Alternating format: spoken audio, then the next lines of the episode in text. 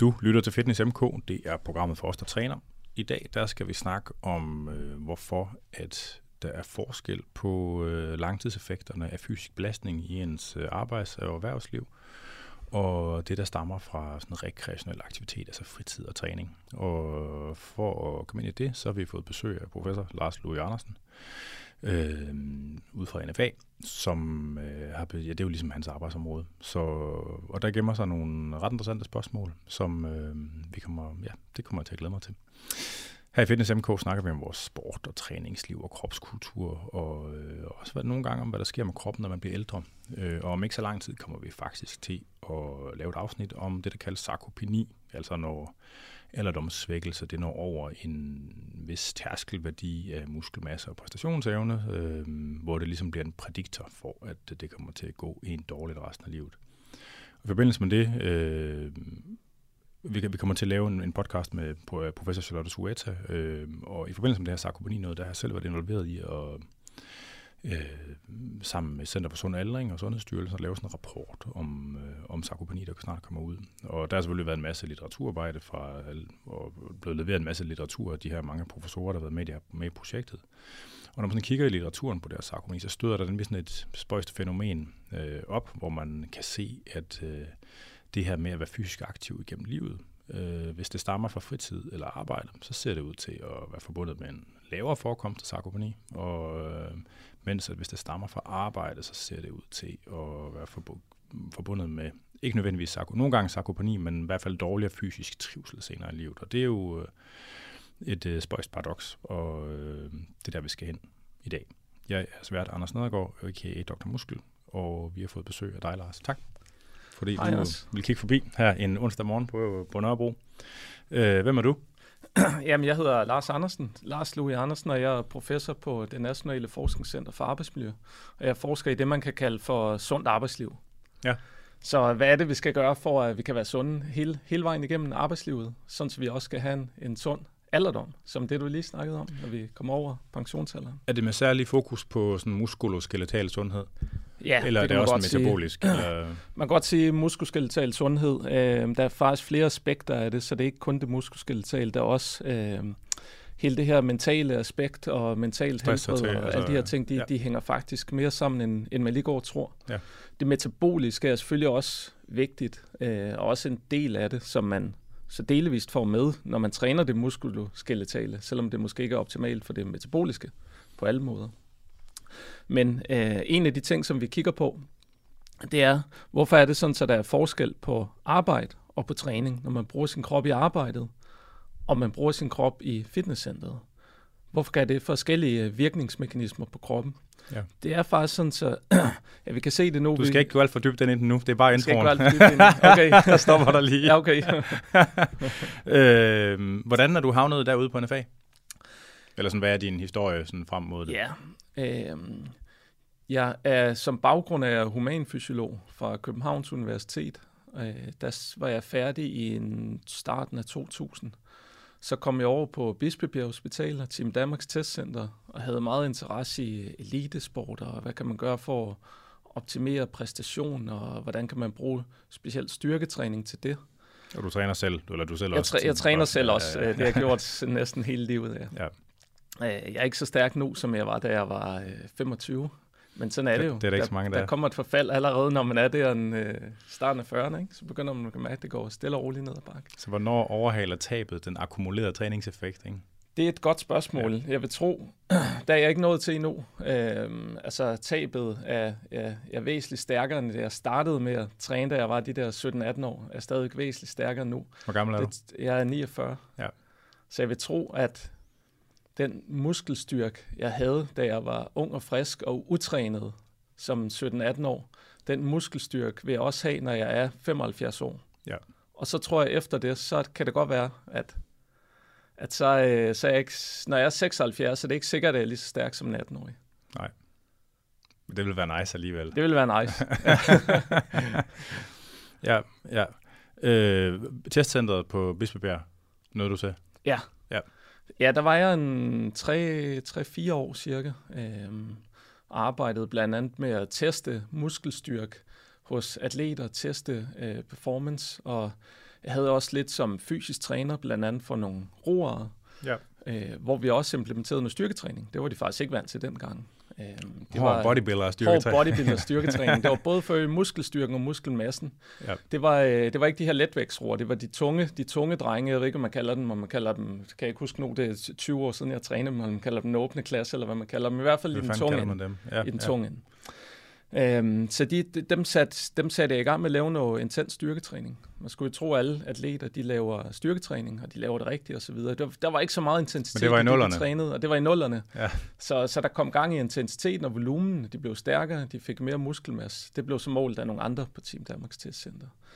Og der havde de faktisk en, øh, der lykkedes dem at få en, deres første medalje nogensinde dengang i et, i et løb i en eller anden, tror der var en forårsklassiker, i, hvor de fik en bronzemedalje. Ja. Ja. efter de havde styrketrænet i, været i gang i et års tid, så vidt jeg husker på det tidspunkt. Ja. Så, så der sker jo det med, selvom man roer, øh, så skal man jo have noget styrke, man skal også have noget, det er faktisk også godt at have noget muskelmasse, selvom på de her ganske få minutter, det tager, så er det jo meget aerobt. Det er meget øh, lunge-hjertekapaciteten, det afhænger af.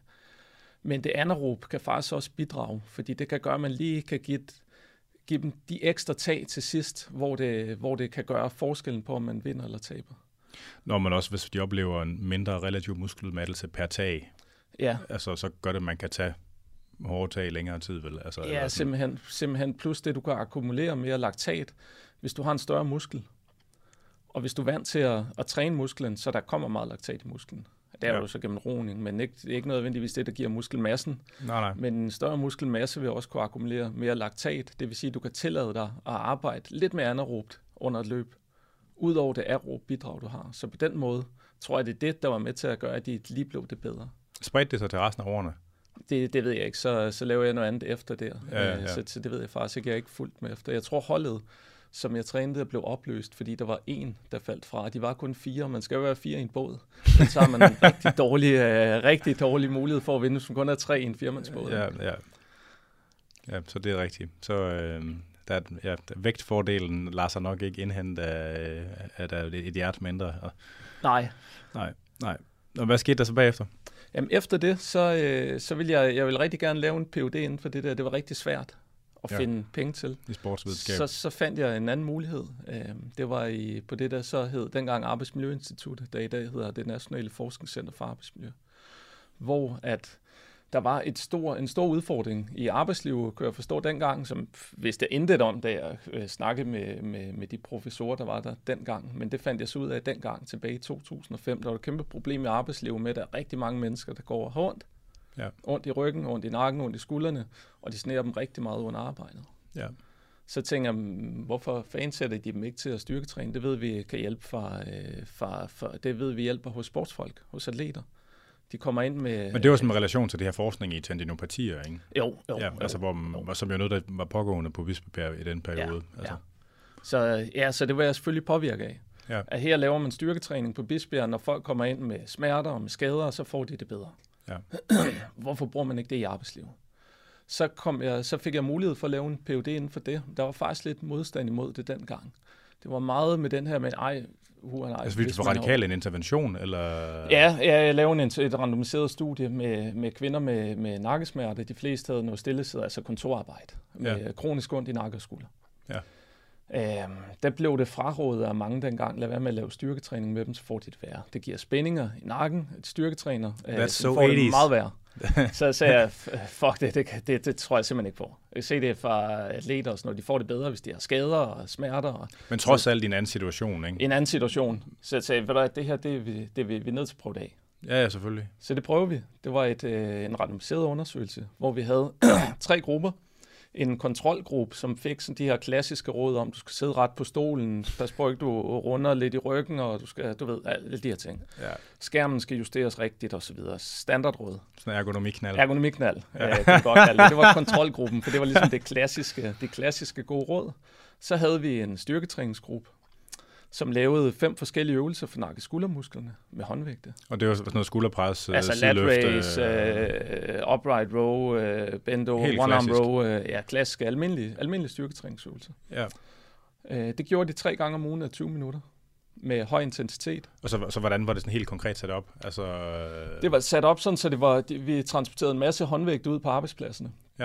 Uh, og så, så tog vi ud, og så, uh, og så uh, havde nogle, nogle studerende med os, tog vi ud, og så fik vi trænet dem ude på arbejdspladsen. Så hvad kan man nå på 20 minutter? To sætter så hver, kan tre man sætter nå, hver? øh, så kan man nå, øh, så kan man nå tre af de fem øvelser. De havde fem forskellige øvelser. Så, kunne de, så lavede de tre af dem hver gang, og så roterede det så lidt fra gang til gang, hvilke øvelser det var. Så tre øvelser er tre til fire sæt. Ganske kort pause mellem hver, ikke? Altså, Så 3 til maks et 4 sæt, var det selvvalgt, eller afhængig af, hvad det Nej, det, var, det, var, det, Det var havde også- vi lagt ind i en træningsdagbog. Okay. Ja, så skulle de simpelthen bare, så roterede det sådan fra gang til gang, så der var lidt variation. Ja. Mandag, onsdag, fredag, 20 minutter. Og hvad for en belastningsområde? Og hvad for Øh, relativt høj intensitet, øh, 8-12 rep, øh, repetitioner maksimum, 8-12 AM, ikke de første to uger, men efter cirka to uger. Ja. Øh, øh, så i, i de første par uger skulle de lige lære øvelserne, lære at presse sig selv. Så hvis du laver en Ja, 12, man kunne godt argumentere for, at det tager væsentligt mere end to uger at lære Ja, ja, presse sig ja, selv. altså- Altså, så det er jo en gradvis ting, der sker du stadigvæk. kommer tættere og tættere på den rigtige øh, RM efter Ja, ja, noget ja. tid. Ikke? Ja. Men lad os sige, den RM, der er under den tilstand, som utrænet er i, hvad de nu er i stand til. Ja, Det er deres RM i hvert fald. Ikke? ja. Øhm, så det gjorde de øh, tre gange om ugen i 10 uger. Ja. Så havde vi en tredje gruppe. Det var en cykelgruppe, så de måtte ikke træne deres snakke skuldermuskler, øh, som de havde ondt i. Fordi det var også et af rådene, de skulle, skulle hellere slappe af og sådan noget, øh, i musklerne. Så kunne det være, at de fik det bedre. Men vi ved jo også godt alle sammen, at træning er sundt for mange ting. Ja. Så vi havde en gruppe, der cyklede på nogle af de her monarkcykler. Altså en stationær cykel, sad opret og skulle slappe af i skuldrene. Ja. Ligesom vi sidder på stolen her og forsøger at slappe af i skuldrene. Og så skulle de sidde og cykle i 20 minutter, også med høj intensitet, mellem 60-80 procent af øh, heart rate reserve øh, beregnet ud fra deres øh, makspuls og hvilepuls, så skulle de ligesom op i det pulsområde, som vi kan kalde, her bliver det hårdt. Altså, ja. øh, vi bliver forpustet, pulsen kommer op i nærheden, ikke, ikke, ikke op på max, men deroppe, hvor den er høj. Det havde så en ulempe. Folk kom til at svede voldsomt meget af det der cykling, så det kostede var på arbejdet? Ja. Ja. Vi tog monarkcyklerne derud, kondicyklerne derud. Så folk skulle bade og sådan noget? Ja, ja, så det var de ikke så glade for virksomheden, for det kostede lige kvarter, 20 minutter mere, end folk de fik svedt af og sådan noget. Ikke? Øhm, Ja. men det vi så var interesseret i, eller en af tingene, vi var interesseret i, det var, kan det her hjælpe på det problem, folk har? ja. Altså, der er smerter. Altså en overførselseffekt fra øh, kredsløbet til musklerne? Eller sådan, Ja, eller? simpelthen. Ja. Så vi kiggede på de her tre grupper, ergonomigruppen, styrketræningsgruppen, cykelgruppen. Hvad ja. hjælper på deres smerter? Der var en ting, der hjalp, der hjalp rigtig godt, og det var styrketræning. Ja. Og det var så det. Dem, der cyklede, fik det faktisk også lidt bedre lige efter, de havde trænet. Sikkert på grund af det her med, at man frigiver trods alt nogle endorfiner, når man træner hårdt. De I virkeligheden træner. har jeg lært, det er ikke endorfiner, det er formentlig endokannabinoider, der driver... Er det rigtigt? Yes. Endokannabinoid, det har aldrig ja. hørt om, at ligesom has, man har i kroppen, eller? Ja, nå, men altså, vi har jo ikke cannabisreceptorer, fordi det er meningen, hvis vi går ud og finder noget has og ryge. Det er jo fordi, vi har nogle naturlige forekommende signalstoffer, der aktiverer dem. Ikke? Nå, man har så bare opdaget ja, dem ja. i forbindelse med cannabis. Ikke? Men, Okay. men man mener faktisk, at det er endokannabinoider, der driver den her trænings, altså den her påvirkede træningsoplevelse, man har, og ikke endorfiner. Nå, sejt, det vidste Så jeg ikke. Det vidste jeg heller ikke før for en måned siden, men jeg skulle bare lige dele den, fordi... Jamen, nu er du jo også Danmarks største muskelnør, siger man, så jeg er glad for at komme her, så lærer jeg også Jamen, noget det er mere end, det er mere en kredsløbsting, det der. Men, øh, men jeg, jeg stødte bare selv på det, for jeg har selv gået og sagt det samme i Ja, ja. fucking 20 år, så jeg lærte det bare selv. Endo, nylig. endokannabinoider. Ja. ja. Altså sådan nogle indre Ja. øh, cannabis-ting. Ja, ja. Øh, Altså, men vi laver jo også en ja, men endorfiner er jo det samme. Det er jo, endo, det er jo endomorfiner ikke, i virkeligheden. Det er jo derfor, det er jo en sammentrækning. Ikke? Ja. Det er bare peptider, der aktiverer morfinreceptorerne. Okay. Men, og det samme med endokannabinoider. Nå, never mind. Det var, Nå, det var bare lige... Men det var interessant. Vi kunne i hvert fald se sådan i praksis, cyklingen virkede her nu, men efter et par timer, så var smerten det samme igen. Ja. Det skete så fra gang til gang, de trænede. De fik det lidt bedre hver gang, de trænede, og så var smerten det samme. Over de 10 uger skete der ikke noget med smerterne, efter at de havde cyklet tre gange om ugen i 20 minutter og givet den gas. De kom selvfølgelig i bedre kondition, og det er også vigtigt. Men for smerterne, der var det styrketræning, der virkede. Det slår mig lige, at vi er stadigvæk i gang med introen, faktisk. Okay. så ved du hvad, det kan godt være, at det bedste er, at vi lige får slået sig introen af, og så fortsætter vi lige Ja, bagefter, fordi at, øh, selvfølgelig. øh, der skal lige en skiller ind og sådan noget. Så sorry, det var mig, der Nej, tabte. det gør ikke øh, det, var, det var mig, der selv blev grebet af... Ja, ja. Godt. Hvad hedder det? Ja, tak fordi du er kommet ind og øh, dele ud af din øh, viden og erfaring og øh, med det her forskning. Til jer, der sidder derude og har ørerne i maskinen, øh, så er det selvfølgelig Fitness MK, og I kan skrive ind til programmet på afn eller på programmets Facebook-side eller Instagram, og de hedder begge to Fitness MK. Øh, det var det. Vi skal have en skiller.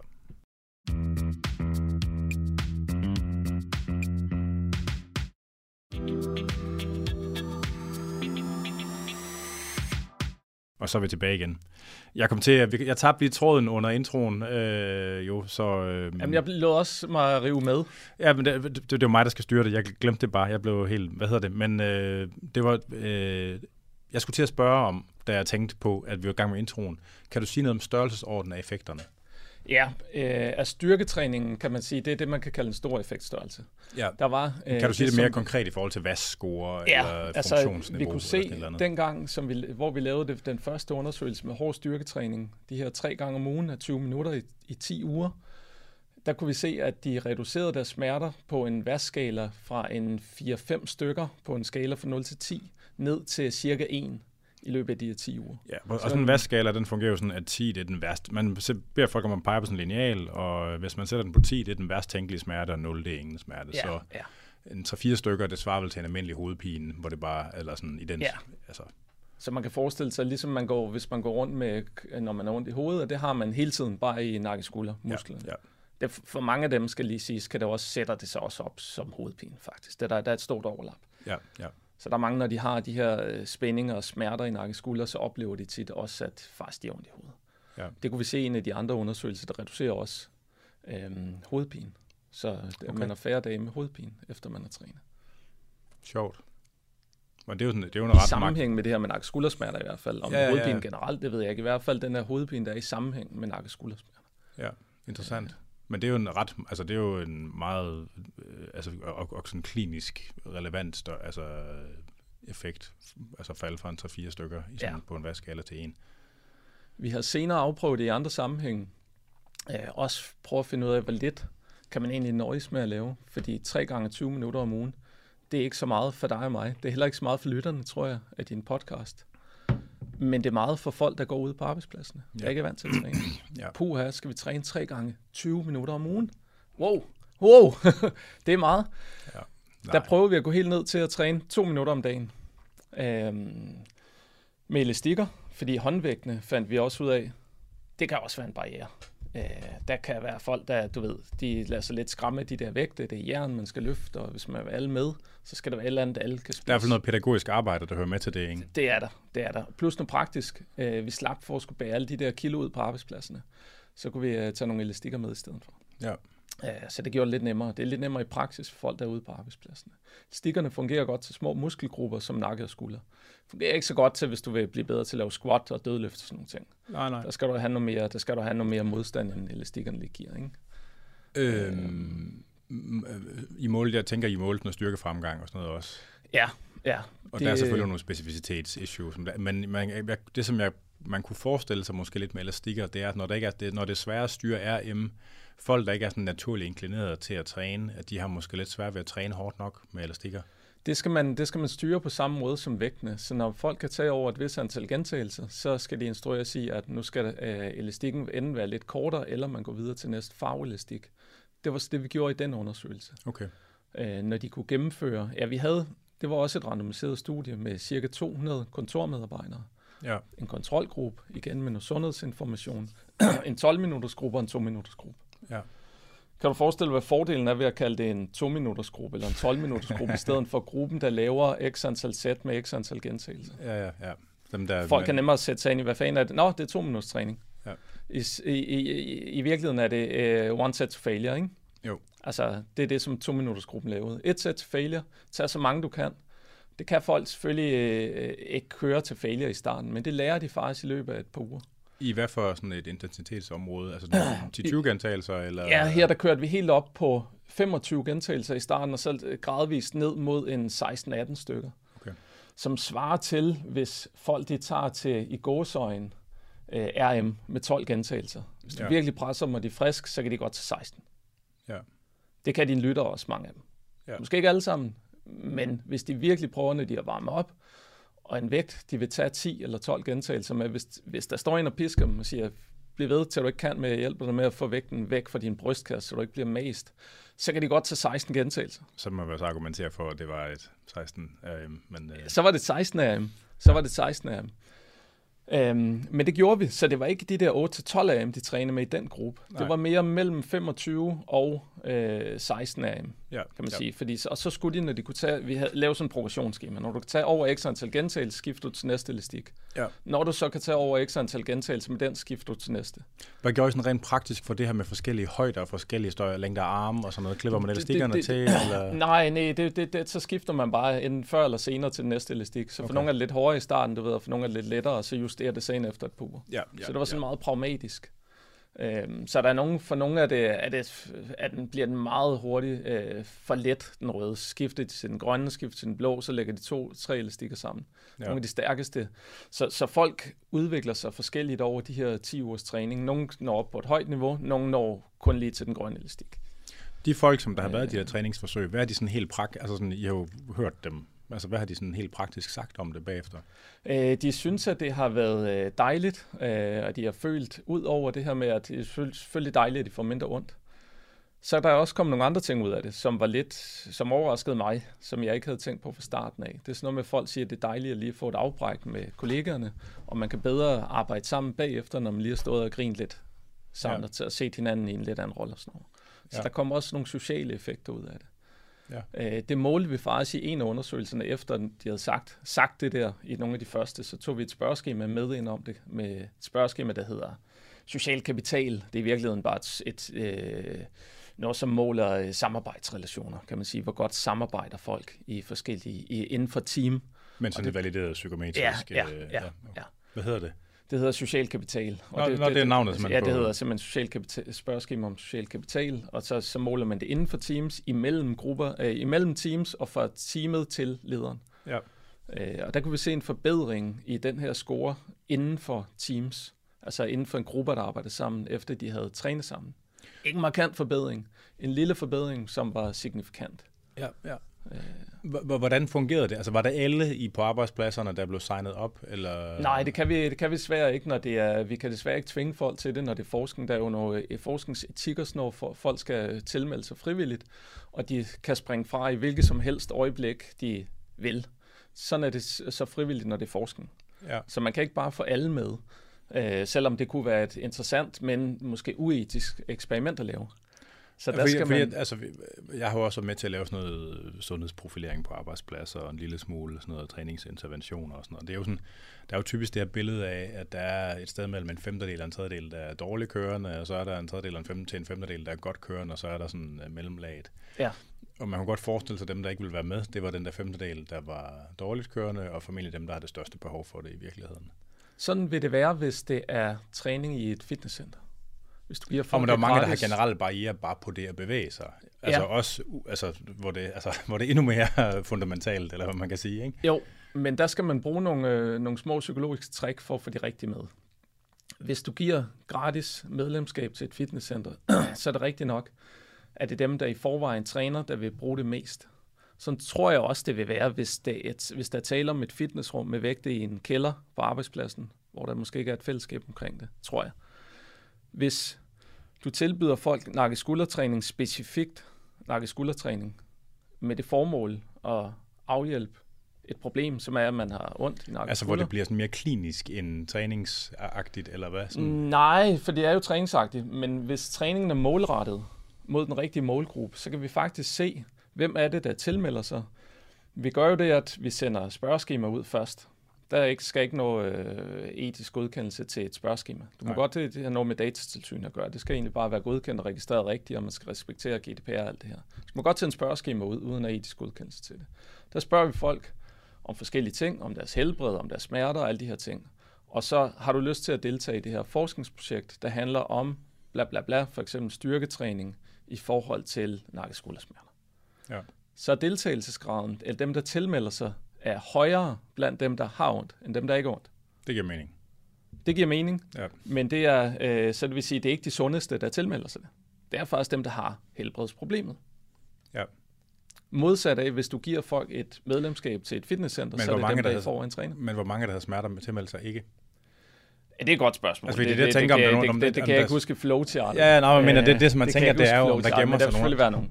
Det, det, det, man tænker, det er, om der gemmer sig nogle af de rigtig dårlige der i virkeligheden. Ikke? Jamen, det vil der gøre. Det vil, det vil der gøre, men, det, men der er også nogle af de, de aller dårligste, der er med. Og, okay. og, Så, så, så jeg tror nok ikke, at sådan, så de aller dårligste, de vil have en lavere deltagelsesgrad. Okay. Vi kunne se, at der var en sammenhæng mellem deltagelsesgrad og smerte. Så højere smerte, højere deltagelsesgrad. Det giver også mening. Det giver mening, det giver mening, men det er et eksempel på, at man skal tilbyde folk det rigtige motions, den rigtige motionsaktivitet. Hvis vi havde sagt til dem, ved I hvad, øh, det er skide godt for jeres helbred og for jeres nakkesmerter at gå i fitnesscenter. Ja, så havde det ikke været sådan. Nej, nej, nej. Så havde det ikke været sådan. Men vi gør det simpelt, vi gør det på arbejdspladsen. Øh, det er ikke nødvendigvis optimal træning for en atlet, eller en dag i forvejen træner, men det er tilstrækkelig træning, øh, og det er en mere en pragmatisk tilgang for at få dem med, der aldrig nogensinde vil gå i et fitnesscenter. Ja. Og så, de... får de, så får de fordelen ved at styrketræne deres muskler med nogle elastikker, frem for ikke at gøre det. Ja. Øhm, I hvilket omfang kan de her oplevelser generaliseres sådan til, til øh, altså sådan, nu kan man sige, du, du sagde, det var kontorarbejdere, dem der. Ja øh, til sådan en kassedame-syndrom, eller frisør-syndrom, eller hvad fuck man kalder det. Altså er det den samme, er det, er det den samme tilstand i virkeligheden, som med, med computerarbejde? Smerterne i kroppen kan have lidt forskellige forekomster, afhængig af hvilken type arbejde du har. Men det er sådan, at der er mange, der har ondt i nakke skulder, der er mange, der har ondt i ryggen. Problemet kan være lidt større for ryggen for dem, der samtidig skal gå og løfte en masse ting og forbøjse. Ja.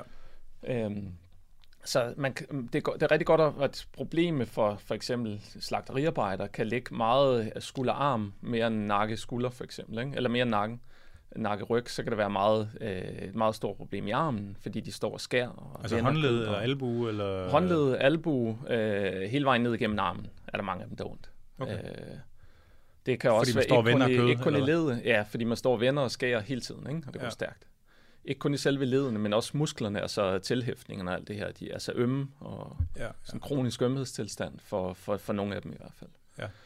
Det har vi afprøvet i forskellige jobgrupper med styrketræningen, og vi kan se mere eller mindre samme effekt. Ikke nødvendigvis samme effekt størrelser, men øh, samme effekt, at det virker positivt på smerter og på selvoplevet arbejdsevne. Øhm, okay. og vi har målt det med andre metoder også, med sådan noget med pressure pain threshold, altså hvor man maser et apparat ned i musklen, og så ser man af, når det går ondt, og så ser man, hvor hårdt var trykket. Ja. Jo, højere, jo hårdere det tryk er, jo højere er din smertesærskel. Ja. Du har forestillet dig, hvis du har ondt i din nakke og trykker med det apparat, skal der ikke så meget til, så siger du af. Det er en lav smertesærskel. Ja. Så hvis du ikke har ondt, så kan jeg trykke hårdere, og så siger du af ved en højere, et højere tryk, så har du en højere smertetærskel. Ja. Vi kunne se, at den her smertetærskel, den stiger med styrketræning. Øh, Tror så, du, det er en specifik eller en uspecifik effekt? Det er faktisk, øh, ja, det er, en, det er en sand, du spørger om det, fordi det ved du garanteret ikke, men det har vi målt i en af undersøgelserne, hvor vi, kig, hvor vi målte smertetærsken andre steder i kroppen. Ja. I tibialis anterior, som er den lille muskel, der sidder på lige ved siden af skinbenet. Så man bliver rigtig øm i, hvis man øh, tager ud og løber, og man ikke har løbet i lang tid. Så bliver man Specielt med store hæle på. Ja, så, så bliver man øm der, ikke? Ja. Går du tit med høje hæle? Eller er det oh, med sådan løbesko med høje hæle. Og løbesko med høje hæle. Hvis man striker, ja, okay. så, hvis man heel striker for meget, så er det ekstra ja, tydeligt. Ja, så, så, så sidder den der rigtigt, ikke? øh, fordi musklen strækker sig ud ekscentrisk, og ja. det går bare rigtig alder. Der kunne vi se, at den smertetærskel blev også øget efter 10 ugers styrketræning, selvom de ikke havde trænet deres ben. Ja, så der er en grad af uspecifik effekt. Ja, der er sådan en central effekt, kan man sige. Ikke? Så, øh, så det er sådan, så når man har kronisk smerte et sted i kroppen, så vil smerten er jo en beskyttelsesmekanisme. Smerten er ikke noget, der ligesom er ondt. Det er sådan, vi oplever det, og vi vil gerne af med den, men det er en beskyttelsesmekanisme. Ja, øh, øhm, det har jeg noget at sige til lige om lidt, men snak ja. det. øhm, det er en beskyttelsesmekanisme, som gør, at, øh, som passer på os som udgangspunkt. Øh, det er bare sådan, at når smerten bliver kronisk, så er den her beskyttelsesmekanisme overbeskyttende. Ja, den bliver maladaptiv. Eller sådan. Ja, så kan det også begynde at gå ondt steder, det ikke gør ondt. Eller i det her tilfælde, selvom man ikke har ondt i benet, så er smertetærsken lavere i benet. Men vi kan så se, når vi mindsker smerten op i nakke skulder af de styrketræner, så stiger smertetærsklen også i benet. Så de folk, der havde nakke skuldersmerter, havde også fra start en lavere smertetolerance på tibialis ja. end kontrolpersonerne? Ja, ja. Okay. ja. Og den steg så op til et niveau, man kan sige til et mere normalt niveau, som folk, der ikke har ondt eller ikke har så ondt, har ja. når smerten gik ned i nakkeskulder. Så der er en eller anden central effekt, og det er sikkert et eller andet hjerneniveau, der sker en eller anden regulering af, hvornår gør ting ondt. Øh, Ja, som jeg det tror er interessant, hvad for et niveau det sker på det der. Altså, Ja, er det, om det er er det helt præcis- op på sådan noget, der minder om tankeniveau, eller altså, er vi inde i ryggraden, eller Ja, hvor er det ja. henne? Altså, Jeg tror nu, selvom det er, vi siger, oppe i, oppe i selve hjernen, skal jeg kalde den, den, den, der sidder inde bag kraniet, så er det ikke nødvendigvis på tankeniveau jo. Det, nej, jeg det er mener, det, sådan, det meget, hold, meget altså, man mener, der er mange niveauer. Ja, der er mange niveauer. Fra, Øh, fra, præcis, fra det jeg kognition til altså, ryg, det nederste rygmagen, ikke? Ja, præcis hvor det sker, ved jeg ikke. Nej. Men vi kan i hvert fald konstatere, at det sker. Ja. Og det er jo et tegn på, at der sker mere end i selve musklen, som man træner. Så der Ja. sker også noget et eller andet sted i centralnervesystemet. Ja, for det, jeg vil kommentere på, det var jo lidt det her med, altså nu sker der jo masser med moderne smerteteori og sådan noget, Ja. ikke? Så, hvor, hvor en del af det er jo, at der sker sådan en højere orden smerteprocessering, ikke? som er helt op på følelsesniveau. Ja, Øhm, hvor, hvor følelser omkring oplevelser påvirker, om ting opleves som smerte eller ej. Ikke? Og så er der selvfølgelig noget fysiologisk, fordi vi ved, at der er, det med, der er noget med, at forskellige hårfarver kan opfatte smerter forskellige, og træthed, som er et fysiologisk signal. Og sådan, altså, jo. Øhm, fordi nogle af de der smerter, nogle, de vil nok altid slå sig i tøjet, når man kommer med sådan, og siger, at det sådan er en, en eller anden mekanisk effekt. ikke? Men det siger du så heller ikke helt, der er. Ligesom, at der er noget på, altså på en højere orden på en eller anden måde. Ikke? Smerten i sig selv har jo flere øh, indgangsvinkler, så der er, det er helt sikkert noget mekanisk. Øhm, når smerten bliver kronisk, så kan det mekaniske jo godt være et relativt lille input, eller ikke eksisterende, og så på en eller anden måde, så man går man har ondt alligevel. Ja. Ja. Så der sker noget med kronisk smerte, som, som kan være svært at forklare, udover at det her system er der koks i. Det giver ikke mening evolutionært set. Det giver mening evolutionært set, at smerten er udviklet til at beskytte os. Ja. Vi gør noget, hvor vi er ved at komme til skade, så gør det ondt, så lader vi være med at gøre det. Vi lærer af det. Vi gør noget, hvor vi kommer til skade, blodet sprøjter ud af os, eller vi brækker et ben, så gør det hammerne ondt. Det er klart, for så gør vi ikke den dumme ting. Igen, fremover, så lærer vi af det. Smerten er en rigtig vigtig lærermester for at beskytte os. Ja. Så, så hvis ikke vi havde, hvis ikke vi kunne føle smerte, så ville vi jo rimelig hurtigt, altså, jeg ville have forbrændt min øh, hånd på den kop kaffe, øh, hvis jeg havde taget længere ned på koppen her ja. ja. til morgen, ikke?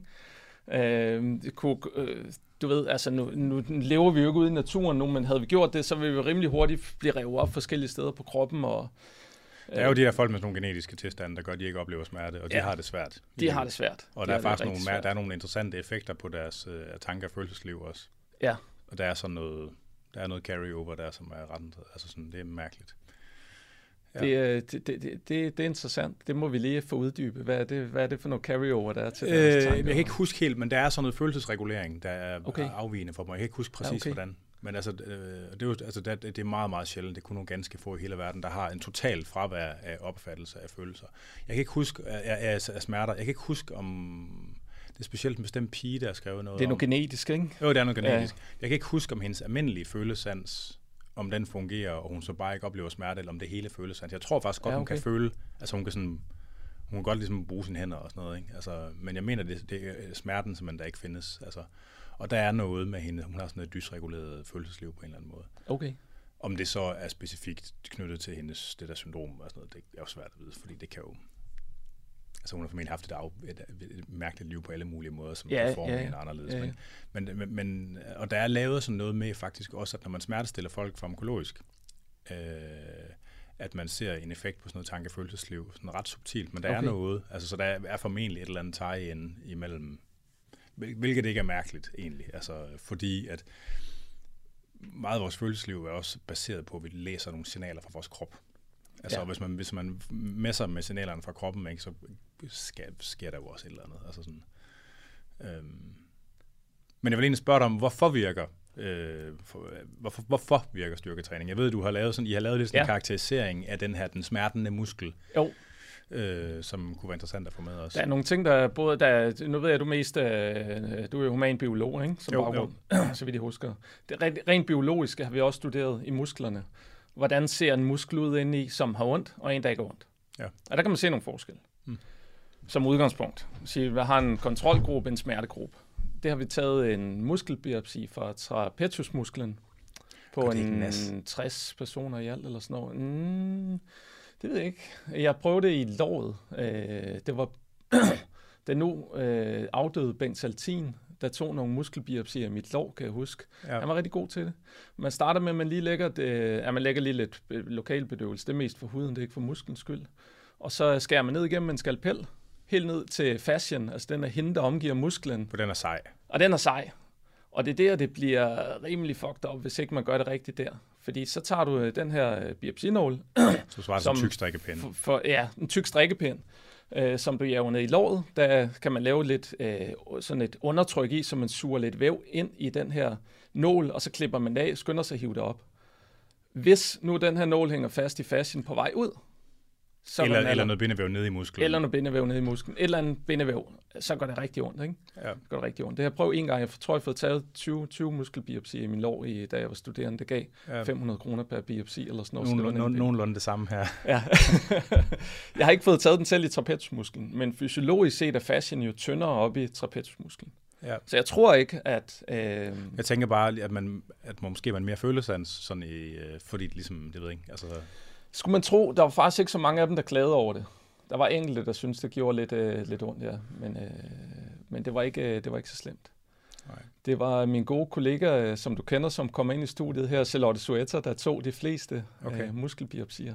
Så hun Ja. kan også fortælle lidt om den oplevelse, den interaktion, hun havde med deltagerne dengang. Ja. Tilbage på Bisbjerg Hospital, hvis det var et forsøg på, der hvor jeg er nu, på det Nationale Forskningscenter for Arbejdsmiljø, men vi lavede så de her invasive ting med muskelbiopsier over på Bispebjerg. Ja. Fordi jeg jo stadigvæk havde forbindelsen derovre til. Øhm, så det tager man lidt muskelvæv ud, så skynder man, at, skynder man sig at putte det ned i flydende nitrogen, flydende kvælstof, som er jo de her minus 200 grader koldt, noget i den stil. Propper det ned i en fryser, senere så er man lidt bedre tid, kan man tage det ud, skære det ud i meget tynde skiver af cirka 10 milliontedel af en meter. Og så lægger man det op på et lille glas, og kommer nogle kemikalier på, og så kan man se alt muligt, hvad man nu har lyst til at se ind i den her muskel. Så ja. det har vi gjort. Vi har kigget blandt andet på musklen, muskelfibernes størrelse, muskelfibernes form, øh, variationen i størrelse. Øh, der er en meget interessant ting der, som jeg fandt ud af, som der ikke var nogen, der vidste før. Øh, jeg fandt en forekomst af det, som jeg kaldte for megafibers, som er kæmpe store type 1 muskelfiber, altså de her langsomme muskelfiber. Ja. De her muskelfiber, som er de første, man aktiverer, når man aktiverer musklen med meget lav kraft, og de sidste, der slapper af, når man øh, slipper en vægt eller slipper belastningen på musklen. Fandt enkelte af de her muskelfiber, så vidt jeg husker, var det 1-2% hos dem, der havde smerter, og stort set ikke forekommende. Og, og normalt så type 1 muskelfiberne, det er jo de, dem der er de det er små. det mindste. De, de, de, ja, ja, normalt øh, mindre muskelfiber end type 2 muskelfiber. Type 2 er mere lavet til at meget eksplosiv, hurtig, høj kraft. Øhm, så hvad pokker sker der der? Er det muskelfibre, enkelte muskelfibre, der simpelthen er blevet overstimuleret? Muligvis har manglet ilt, fordi vi kunne se fra andre undersøgelser, når man måler med Øh, hvad hedder det? Det er mange år siden, vi har lavet det nu. Men man kan måle med et apparat, der kan måle ligesom øh, blodgennemstrømningen i musklerne. Ja. Og der kan man se også hos folk, der har smerter, det var der også nogle svensker, der havde lavet, at der er dele af musklen, der ikke er så godt iltet. Af den ene eller den anden årsag. Enten blodreguleringen, eller... Øh, altså, der skal jo noget blod til musklerne, for at vi får ilt til musklerne. Ja. Ellers skal musklerne ligesom øh, holde vejret, kan man sige. Det er ikke så godt. Men det, er jo, det, det kan man så måske tænke, øh, hvad pokker kan det være for en mekanisme? Muskelkontraktion, lidt mangel på ilt. Hvad kender vi det fra i andre forskningsområder? Det kender vi måske fra det, vi kalder for okklusionstræning. Man afklemmer musklen, så den ikke får ilt, og så træner man den, så bruger man den. Kan det være det samme, der sker i de her muskelfiber, helt ned på muskelfiberniveau? At der er nogle muskelfiber, der ikke får nok ilt, eller deler tiden ikke får nok ilt, så ligesom skal arbejde anaerobt. Men de skal alligevel kontrahere sig, for det er de muskelfiber, der hører til de mindste motoriske enheder, altså dem, som bliver aktiveret først. Selv hvis vi bare løfter armen let for bordet, uden en vægt, løfter skuldrene en lille smule, så er der nogle muskelfiber, der bliver aktiveret. Det er dem, der hører til de mindste motoriske enheder. Bliver aktiveret igen og igen og igen i løbet af hele dagen. Ja.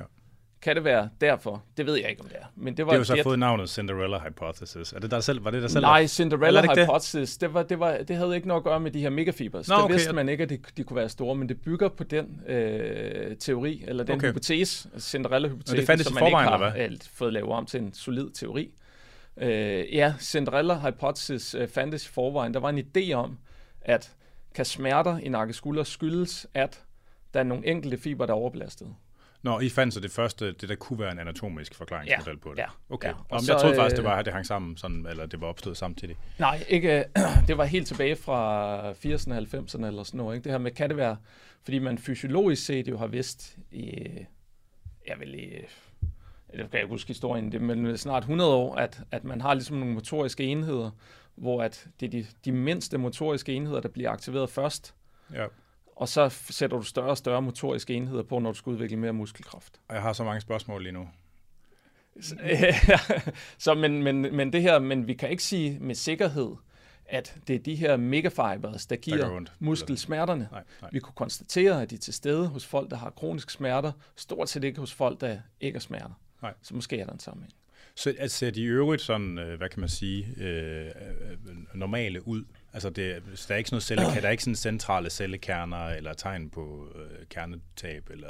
Ja, den, Sådan lige, vi har, der var nogle tidligere undersøgelser, der havde kigget på nogle forskellige deformationer øh, af muskelfiber og sådan noget. og Der kunne man se, at hos folk, der har kroniske smerter, er der også en højere forekomst af det, man kalder for racked red fibers, altså red fibers type 1 muskelfiber. Racked, ligesom, øh, du ved, øh, slidte, ser slidte ud. Sådan, øh, når man kigger på dem, ser de slidte ud. Og, Hvad betyder, altså, er der nogen specifik histoanatomisk øh, markør, eller er det bare ja, sådan... ja, man har kigget på forskellige ting der også, som jeg kan huske detaljerne i, men man kan se nogle forskelle.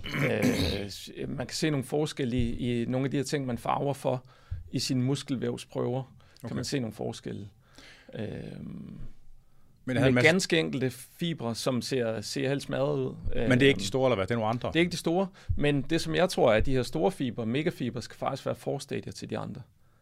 Så man forestiller sig, på et eller andet tidspunkt, så bliver en muskelfiber, hvis den ikke har ilt, og den skal kontrahere sig, så vil den måske respondere med hypotrofi i starten. Men kan man se... Undskyld, tal færdig. Ja, øh, ja. Måske vil den respondere med hypotrofi i starten. Ja. Men forestil dig, at du laver okklusionstræning 8 timer om dagen, hver dag. Ja. Ikke sikkert, det er skide fedt for dine muskler, selvom du får hypotrofi i starten. Måske er det det samme, der sker her. At For- på et eller andet tidspunkt, så, så begynder den simpelthen at, at dø, eller altså at få det rigtig skidt, muskelfiberen. Øh, på samme måde som en, en, en supernova i... Øh, øh, hvis man Wow. tænker på en, en, en, øh, en stjerne, der blæser op, kæmpe stor størrelse, så klapper den sammen. Ikke? Beetlejuice. Måske er det samme, øh, hvis man kigger sådan billedligt på det. Ja, øh, hvordan er de vaskulariseret, de der store fiber? Øhm, dårligere, fordi det er ikke sådan, at de bare har Så så det- rigtig mange flere Så bare lige så lytterne er med. Når, når tit man sidder og laver de der analyser på sådan nogle snit for muskler, så sidder man ofte og tæller, hvor mange kapillærer der er på muskelfiber. Ja. Så det er det, jeg spørger til. Ja. Det er ikke sådan, at de har flere kapillærer egentlig. Øh, hvis du kigger per tværsnit, det er det, man gør. Man normaliserer kapillærer per hvor stor øh, ja, ja. per størrelse, per tværsnit størrelse af muskelfiber. Så er de er værre. Ja, ja, der er det værre. Ja. Okay. Er der sådan Øh. andre markører for sådan anaerob belastning, som man kan kigge på eller har set? I selve muskelfiberne, ikke, ikke, et, muligvis, det har vi ikke lige kigget på med de her muskelvævsprøver, men nogle af mine kollegaer lavede øh, forsøg med mikrodialyse, hvor man sætter sådan en lille rør ind igennem selve musklen og kan måle nogle metabolitter og sådan nogle ting. Det var man glad for, Det ved du meget om. Men det er en lidt, øh, lidt bøvlet teknik. Lidt bøvleteknik, det var det også der, de knækker og sådan noget. Og de der er noget validitet også, som Ja, er ja. sådan lidt kompliceret. Men Ja. fuck nu det. Og der, der kan man også se dem her med smerter, at ligesom de har højere laktatniveau, specielt når man sætter dem til at lave et eller andet, sidde og arbejde ved en computer eller en eller anden For den samme mængde arbejde. Den samme mængde arbejde. Okay. Så kan man se, at de har højere laktatniveauer. Ja. Øh, så ligesom på en eller anden måde arbejder de mere anaerobt.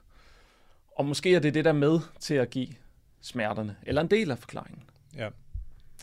Øh, et af de spørgsmål, jeg havde før, da jeg sagde, at jeg havde mange spørgsmål, det er jo, nu findes der jo de her EMG-teknikker, Ja, hvor man kan begynde at kigge på enkelt muskelfibers aktivering, enkelt motorenheders aktivering.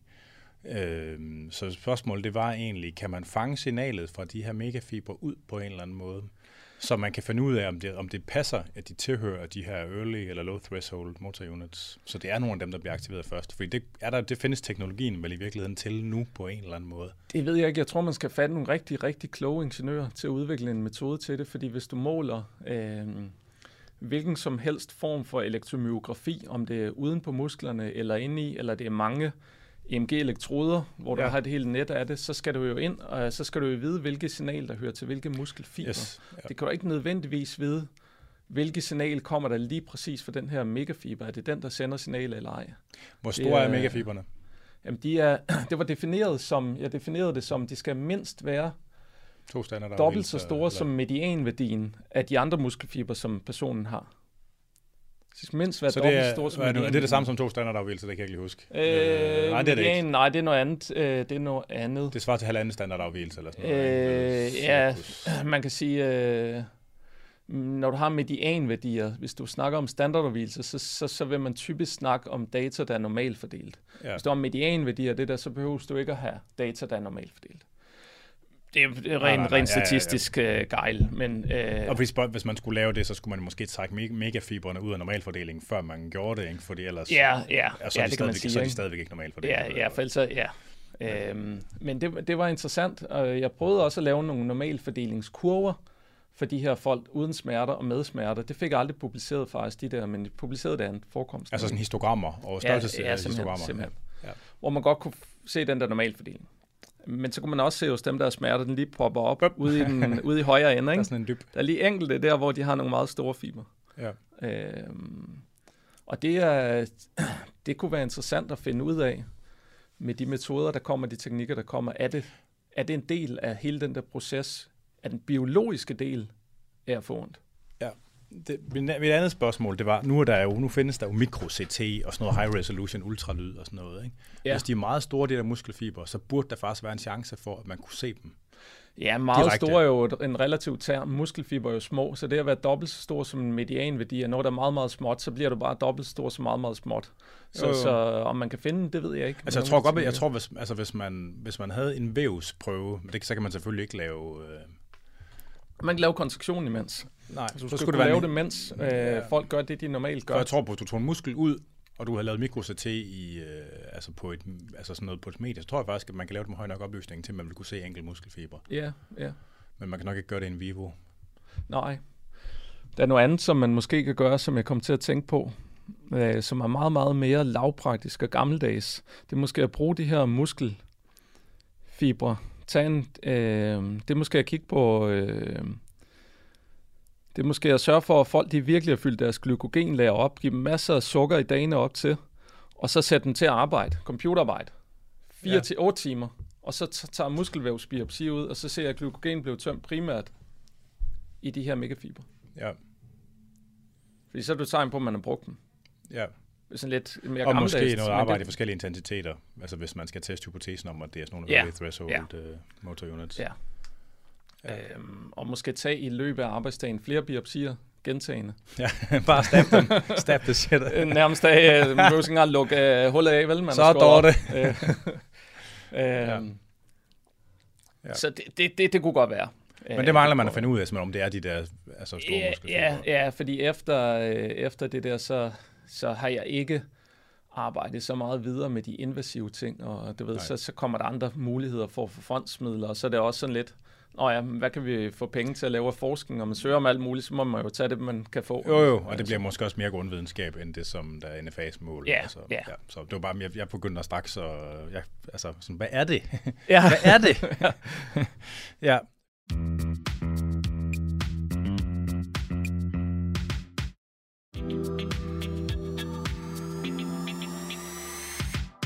Fordi I har lavet noget, der ligesom går lidt ind i det, som vi snakkede om i introen.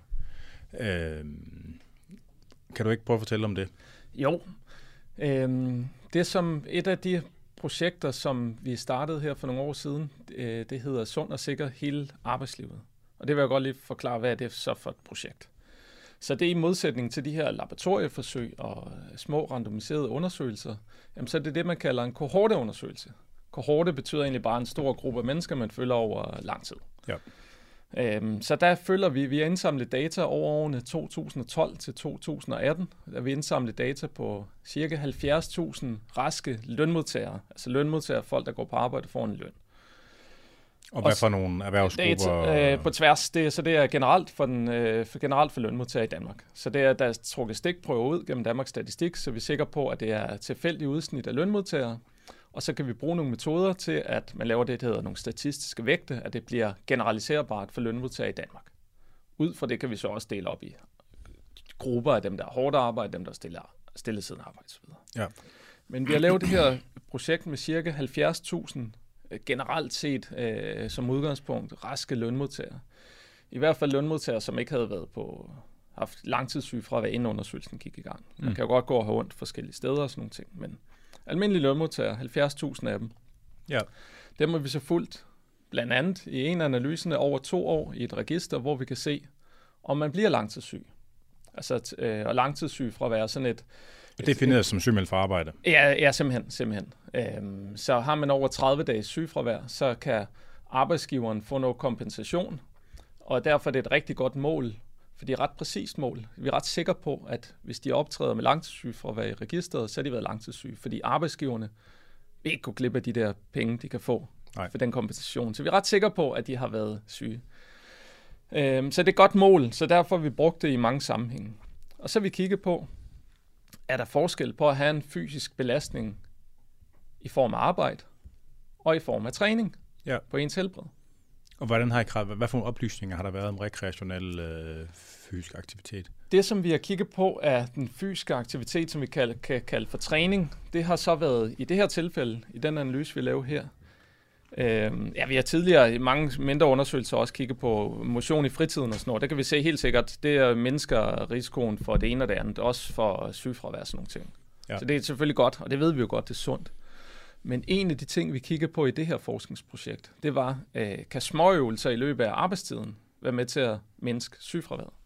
Ja. Så der blev de spurgt ind til at lave småøvelser i din arbejdstid, øh, som for eksempel med elastikker, eller for ryggen, eller altså du ved, det man kan kalde for, så man skræmmer folk væk, hvis man kalder det styrketræning, som egentlig er styrketræning. Men så kan man kalde det småøvelser, så det er ikke så skræmmende. Mikrotræning. Mikrotræning kan man også kalde det, ikke? Artiklen, artiklen, som jeg laver på det, kalder det for micro-exercise. Ja. Øhm, der kunne vi se, at det hænger sammen med mindsket risiko for langtidssygefravær. Hvor stor en der fraktion af dem, det. der var med, lavede sådan noget? Det var øh, det er omkring en 15-20 procent eller sådan noget okay. i. Danmark af lønmodtagerne. Øh, ja, ja, nej, hvor mange? Ja, 10 procent måske, der gør det. 10 procent, der gør det. Jeg tror 20 procent, der har muligheden, og 10 procent, der gør det. Noget i den stil. Og, og øh, den fremgik det af de spørgsmål, der var sendt ud, om det var øh, altså individuelt øh, initiativ, der førte til det, eller om det var sådan arbejdspladsniveau, eller... Nej, det er, vi spurgte til dem, om de gjorde det i fritiden, eller om de gjorde det på Og arbejdspladsen. mener, om, om folk de gjorde det på eget initiativ, eller om det er noget, som arbejdspladsen organiserede for dem, eller sådan, det, det, eller... det, det har vi ikke så detaljeret, vi ikke spurgt ind til det her, okay. for det var sådan en generelt arbejdsmiljø- og helbredundersøgelse, hvor vi har afdækket mange ting i arbejdsmiljøet, og mange ting omkring helbred. Okay. Så den oplysning, vi havde, det var, har de, har de lavet de her småøvelser, eller har de ikke? Og har de gjort det hjemme, eller har de gjort det på arbejdspladsen? Okay. Vi kunne se dem, der sagde, at de havde gjort det på arbejdspladsen, uden at tage højde for, har de egentlig trænet effektivt nok, og har de trænet med høj intensitet og sådan Bare svaret på vi det spørgsmål. Om de har gjort det eller ej. De havde mindsket risiko for langtidssygefravær.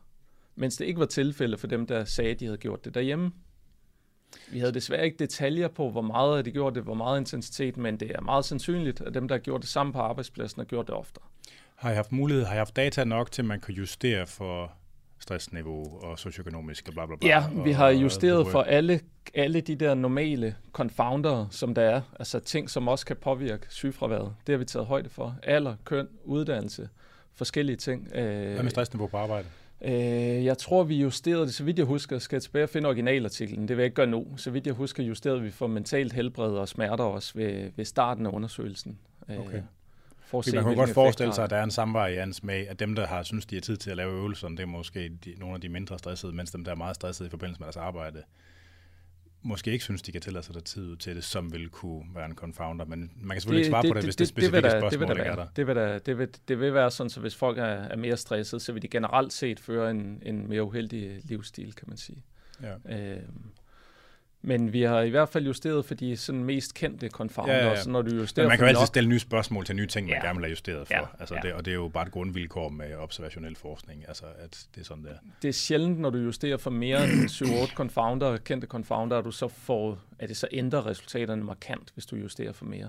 Ja, okay. Øh, men der kunne vi i hvert fald se, at der var mindsket risiko for langtidssygefravær, okay. som jo stemmer godt overens med de første undersøgelser, vi har lavet, de her randomiserede, små randomiserede undersøgelser, det Ja, ja, laboratorierne og alt det her. Var, deres, øh, havde, I, havde I oplysninger om kilden til deres sygefravær? Øh, nej, det må man ikke spørge om. Man må ikke spørge, hvorfor er du syg som arbejdsgiver. Så det har vi ikke. Øh, vi er, vi er, det, så skulle vi have spurgt til det på spørgeskemaet. Det gjorde vi ikke.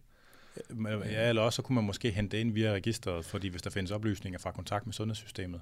Ja, så skal man koble det som en indirekte årsag. Altså optræder de med, har de fået udskrevet lægemidler, har de haft hospitalskontakter, de her ting. Ja. Det, det lyder meget nemt. Det er faktisk ret stort arbejde, sådan øh, analysemæssigt. Også fordi du ved ikke nødvendigvis, øh, om der er et til et sammenhæng. Og, øh, men det, det, det vil man kunne lave en eller anden øh, indirekte årsag til sygefravær. Det har vi ikke gjort her, så man kan sige, sygefravær er alle årsager. Prøv at tænke på om et par år, når AI at de kan travle øh, altså fritekst igennem og hive det igennem. For ja, en, så kan, det, det så, så kan man få nogle flere øh, fede oplysninger Jesus, ud af det. Jesus, fucking Christ, hvor bliver det vildt. Det kommer Ej, til at ændre hele vores øh, verden. Altså, øh, hvis ikke... Øh, hvis, hvis, hvis man tror, man er sikker ved at have en lang uddannelse, så, så skal man hellere til videreuddannelse til håndværk eller noget andet, som det, som AI ikke kan gøre lige nu. Ikke? Altså, der går alligevel en tid, inden robotterne bliver så gode, så de kan erstatte, øh, så de kan erstatte håndværkerne, men inden for fem år, så vil, som forsker, så bliver det ikke nødvendigt at skrive videnskabelige artikler. Fordi med sådan noget databasearbejde, det har altid været et issue, om data er indekseret rigtigt, ikke? Jo, jo, den, jo. Den, den udfordring forsvinder formentlig snart. Ja, fordi, ja, det at vil... man, fordi man kan læse fritekst altså, og konvertere det til de rigtige typer af data. Og sådan, altså. ja, ja, det bliver meget, meget mere altså, risikoen for fejl og effektiviseringen og det hele, og så kommer det til at gå lynhurtigt. Ja. Altså, så, så der er mange akademikere jobs, der, eller akademikere opgaver, måske ikke jobs, som bliver erstattet af AI.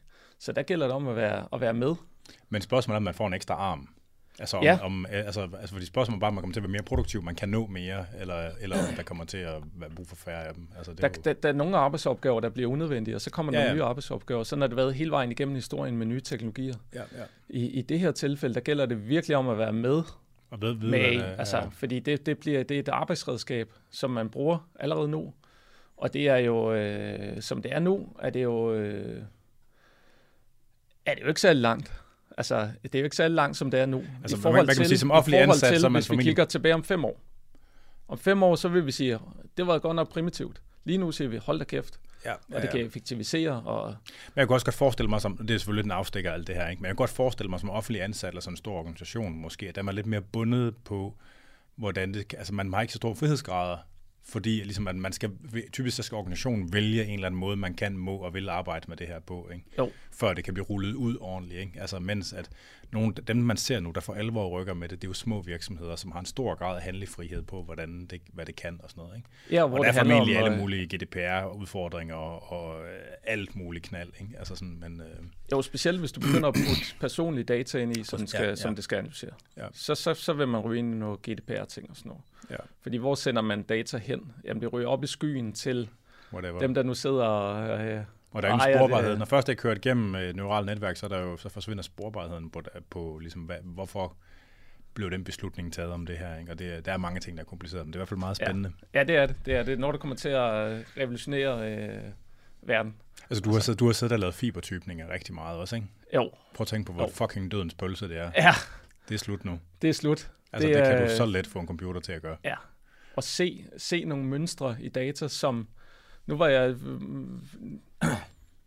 jeg er også god til at se nogle ting og mønstre og sådan noget. Jeg tror også, derfor jeg så det her med de her megafiber. Men prøv at tænke på, hvad AI kommer til at kunne se i bare muskelfiberprøver, eller muskelvævsprøver. Ja, men der er jo stadig øh, noget med at stille de rigtige spørgsmål. Ja. Altså, som, er, som stadigvæk kræver det der, som altså, altså, når du siger, at du kan se mønstre, ikke? Altså, der, der skal jo være, der er et eller andet sted i din hjerne, der har stillet et spørgsmål, ikke? som ja. fik dig til at kigge efter noget, ikke? eller sådan på en eller anden måde, ikke? eller holdt, eller opdaget noget. Det tror, den del, Altså det tror jeg ikke, det der er i noget, det kan hjælpe så meget på, fordi at... Øh, ikke skal... endnu i hvert fald, men det kan måske lære at stille de rigtig kreative spørgsmål med tiden. Selv. Jo, men så kan det være noget med, at man skal lave nogle visualiseringer, som tillid, tillader, at man kan se mønstrene. Ikke? Men så skal man stadig, hvad, hvad for en visualisering er det, som man skal bruge for at kunne se hvad, og sådan... Ja. Altså, så er det, så er det bare nye dybder af mønstergenkendelse, hvor man skal kunne stille de rigtige spørgsmål. Og der, altså, ja, jeg tror også langt hen ad vejen, der skal, der skal mennesker til i samspil med AI. Altså jeg tror ikke, at forhåbentlig kan AI ikke komme til at leve for sig selv, fordi så bliver det AI, der producerer, AI, Cyberdyne Systems Model 101.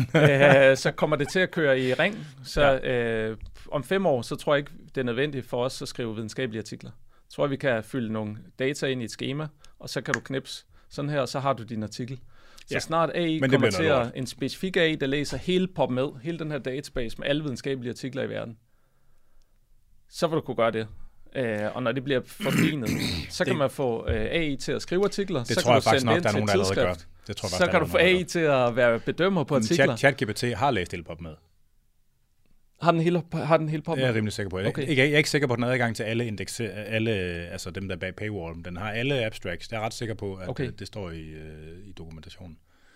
Men mener også den måde, som videnskabelige artikler er opbygget på, som er sådan ret formulaisk, og der er jo ikke plads til særlig meget altså, sådan, altså af ens eget sprog i Nej, virkeligheden. nej. Altså i forhold til alle mulige andre skriftformater. Ikke? Altså sådan, som man kan sige, måske giver det god mening. Måske, giver, måske er det rent faktisk et sted, det giver god mening. Ja, det spilder tid at sidde og skrive artikler, altså i mange tilfælde. Ikke? Hvorfor kan man ikke bare øh, få sin data og så få, få det ud i artikelformat? Ja. Altså, øh, det, det giver da god mening at effektivisere på den måde. Øh, Men, med mange opgaver. men det er, jamen, det er jeg faktisk ret sikker på, at man kan allerede.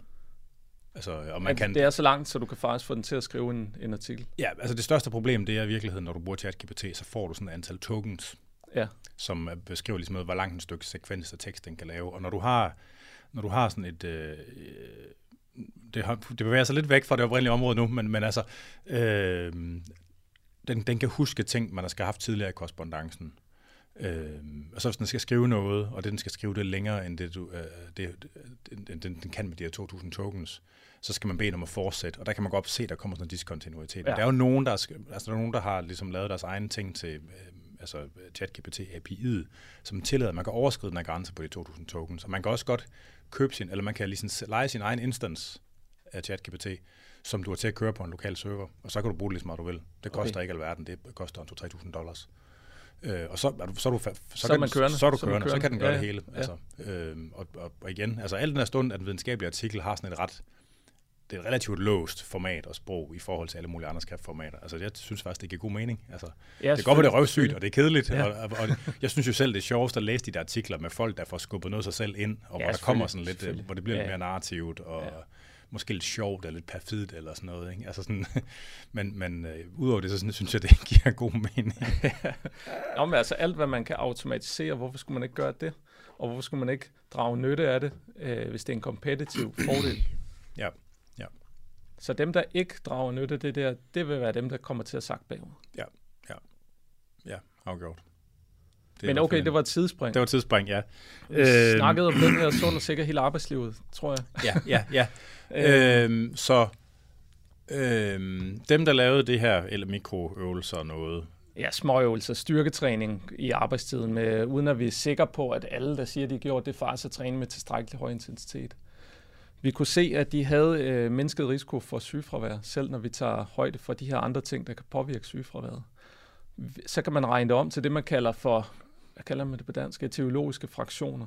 Hvor meget af sygefraværet i Danmark, blandt lønmodtagerne i Danmark, det som man et- kalder attri- att- attributable Ja, fractions ja, på ja, engelsk. ja, ja, ja. Population att- attributable fraction. Det er meget svært Ja. at udtale. Hvor meget sygefravær, et langt sygefravær vil vi kunne forebygge i Danmark, hvis vi fik alle arbejdspladser til at indføre det her, alle medarbejdere lavede småøvelser. Uden at tage højde for, at det var intens nok og sådan noget. 13 procent. Ikke 100 procent, men 13 procent. Ja. 13 procent lyder ikke umiddelbart af meget. Det er faktisk rigtig mange penge. Hvis Ja, vi ja. tænker på, at sygefraværet i Danmark koster en 50 milliarder eller sådan noget. Altså, Hvad- så har hvad- du to hvad-. Hvordan, hvordan var de der attributable fractions fordelt? Hvad var de tre største? Øhm, Øh, Altså, hvis, øh, hvis du... Nu putter jeg Ja, lidt on the spot, ja, ikke? Altså øh, jeg har beregnet det for andre faktorer også. Øh, Det her med, hvis man laver småøvelser øh, i arbejdstiden med kollegerne, 13 procent, er at beregne det tidligere for fysisk belastning i arbejdet. Hvis arbejdet er fysisk hårdt, hvad betyder det så for sygefraværet? Ja. Så øger det risikoen for sygefraværet, så sænker det det ikke.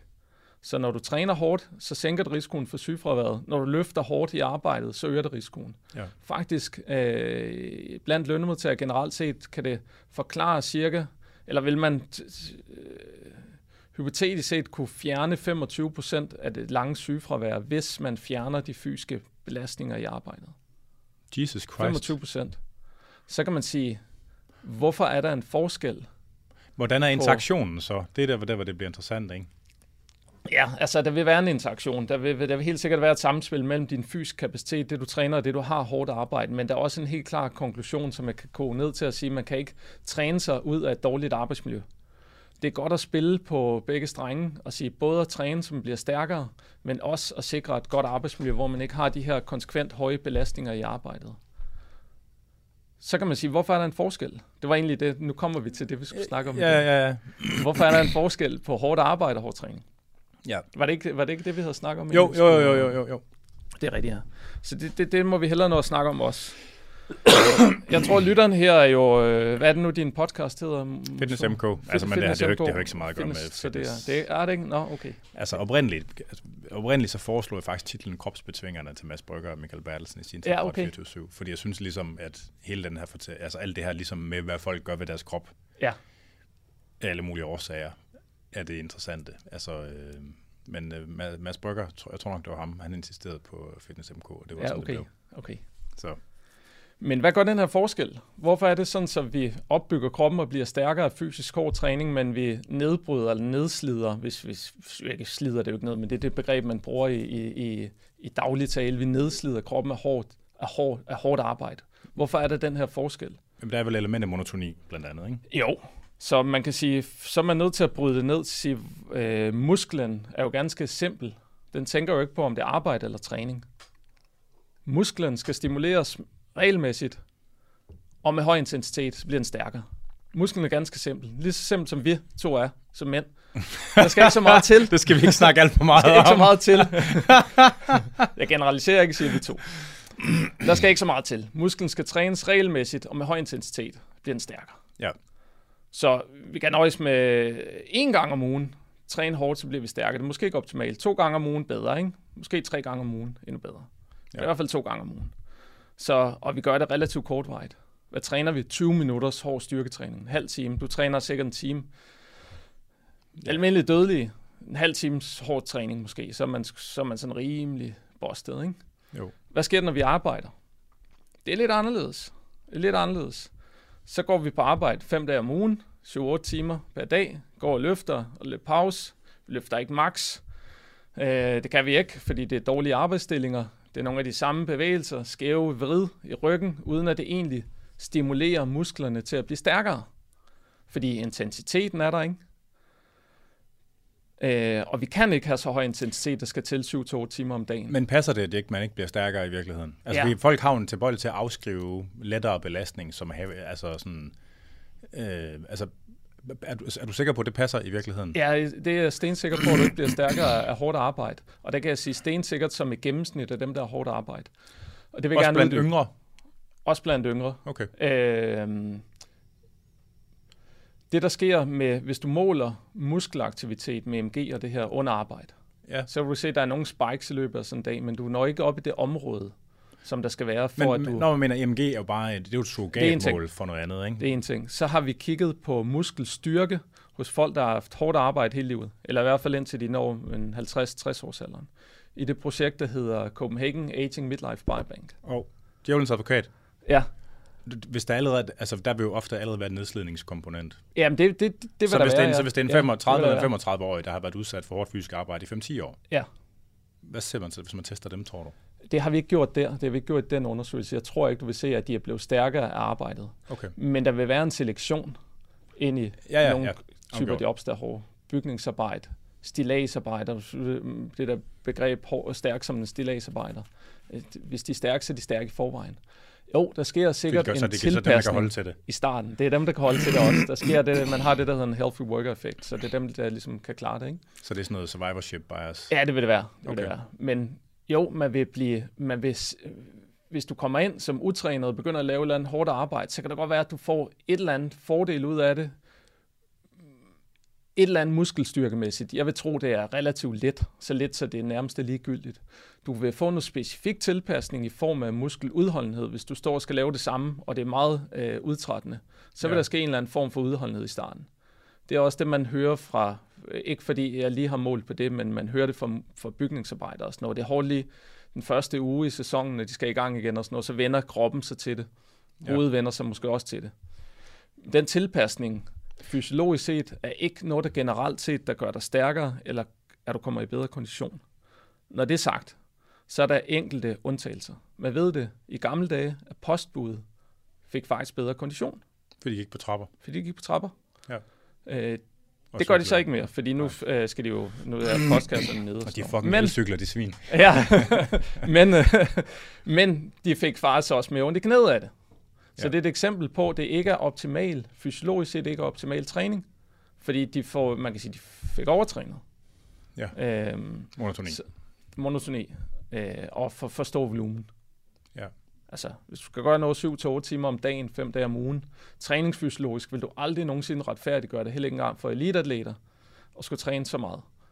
Så, øh, så man kan sige, mængden, intensiteten, varigheden, alt det her, det er ikke optimalt for at hverken at blive stærkere eller komme i bedre kondition.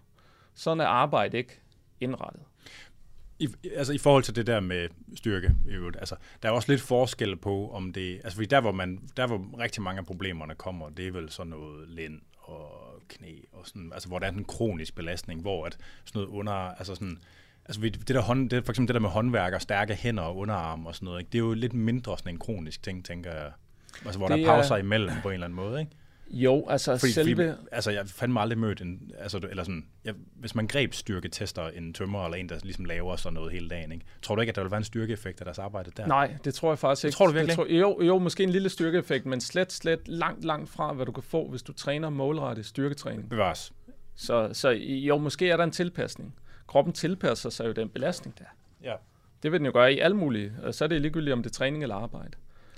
Men hvis ikke dit arbejde er sådan, så du skal tage fat i 200 kilo for gulvet, eller 100 kilo for gulvet, så bliver du ikke stærkere af det. Nej. Og sådan er arbejdet ikke. Nej. Og sådan skal det heller ikke være. Fordi det kan du ikke gøre i lang tid, og du kan ikke gøre det uden opvarmning, du kan ikke gøre det i skæve arbejdsstillinger, du kan ikke gøre det med kasser, hvor du kan holde vægten tæt på kroppen, så får du skader af det. Ja, ja. Pramdrager, det er, en, det, er en, det, er en gammel, det er et gammelt fag. Det findes ikke mere. Fremdrager. Ja. Folk, der har trukket skib på floderne i Tyskland og sådan noget. Åh, oh, sejt. Det vidste jeg ikke, det var et fag. Det var en ting. Det skulle være sådan nogle var kæmpe store mænd, der spiste helt sindssygt. Og, øh, altså, Ja, ja. Jamen, der må have været en hård selektion også. Men det er jo ligesom sådan en drug pull, altså bare som arbejde. De har sikkert haft en eller anden tilpasning i starten, inden de begyndte at få øh, alle skaderne og sådan noget. Ikke? Ja. Så, Og, ret stærk selektionsbias. ja, ja, det vil der Du vejer 130 kilo. Kom Ja. her, min ven. Ja. ja. Nå, interessant. Det er jeg egentlig lidt, det er jeg faktisk lidt overrasket over.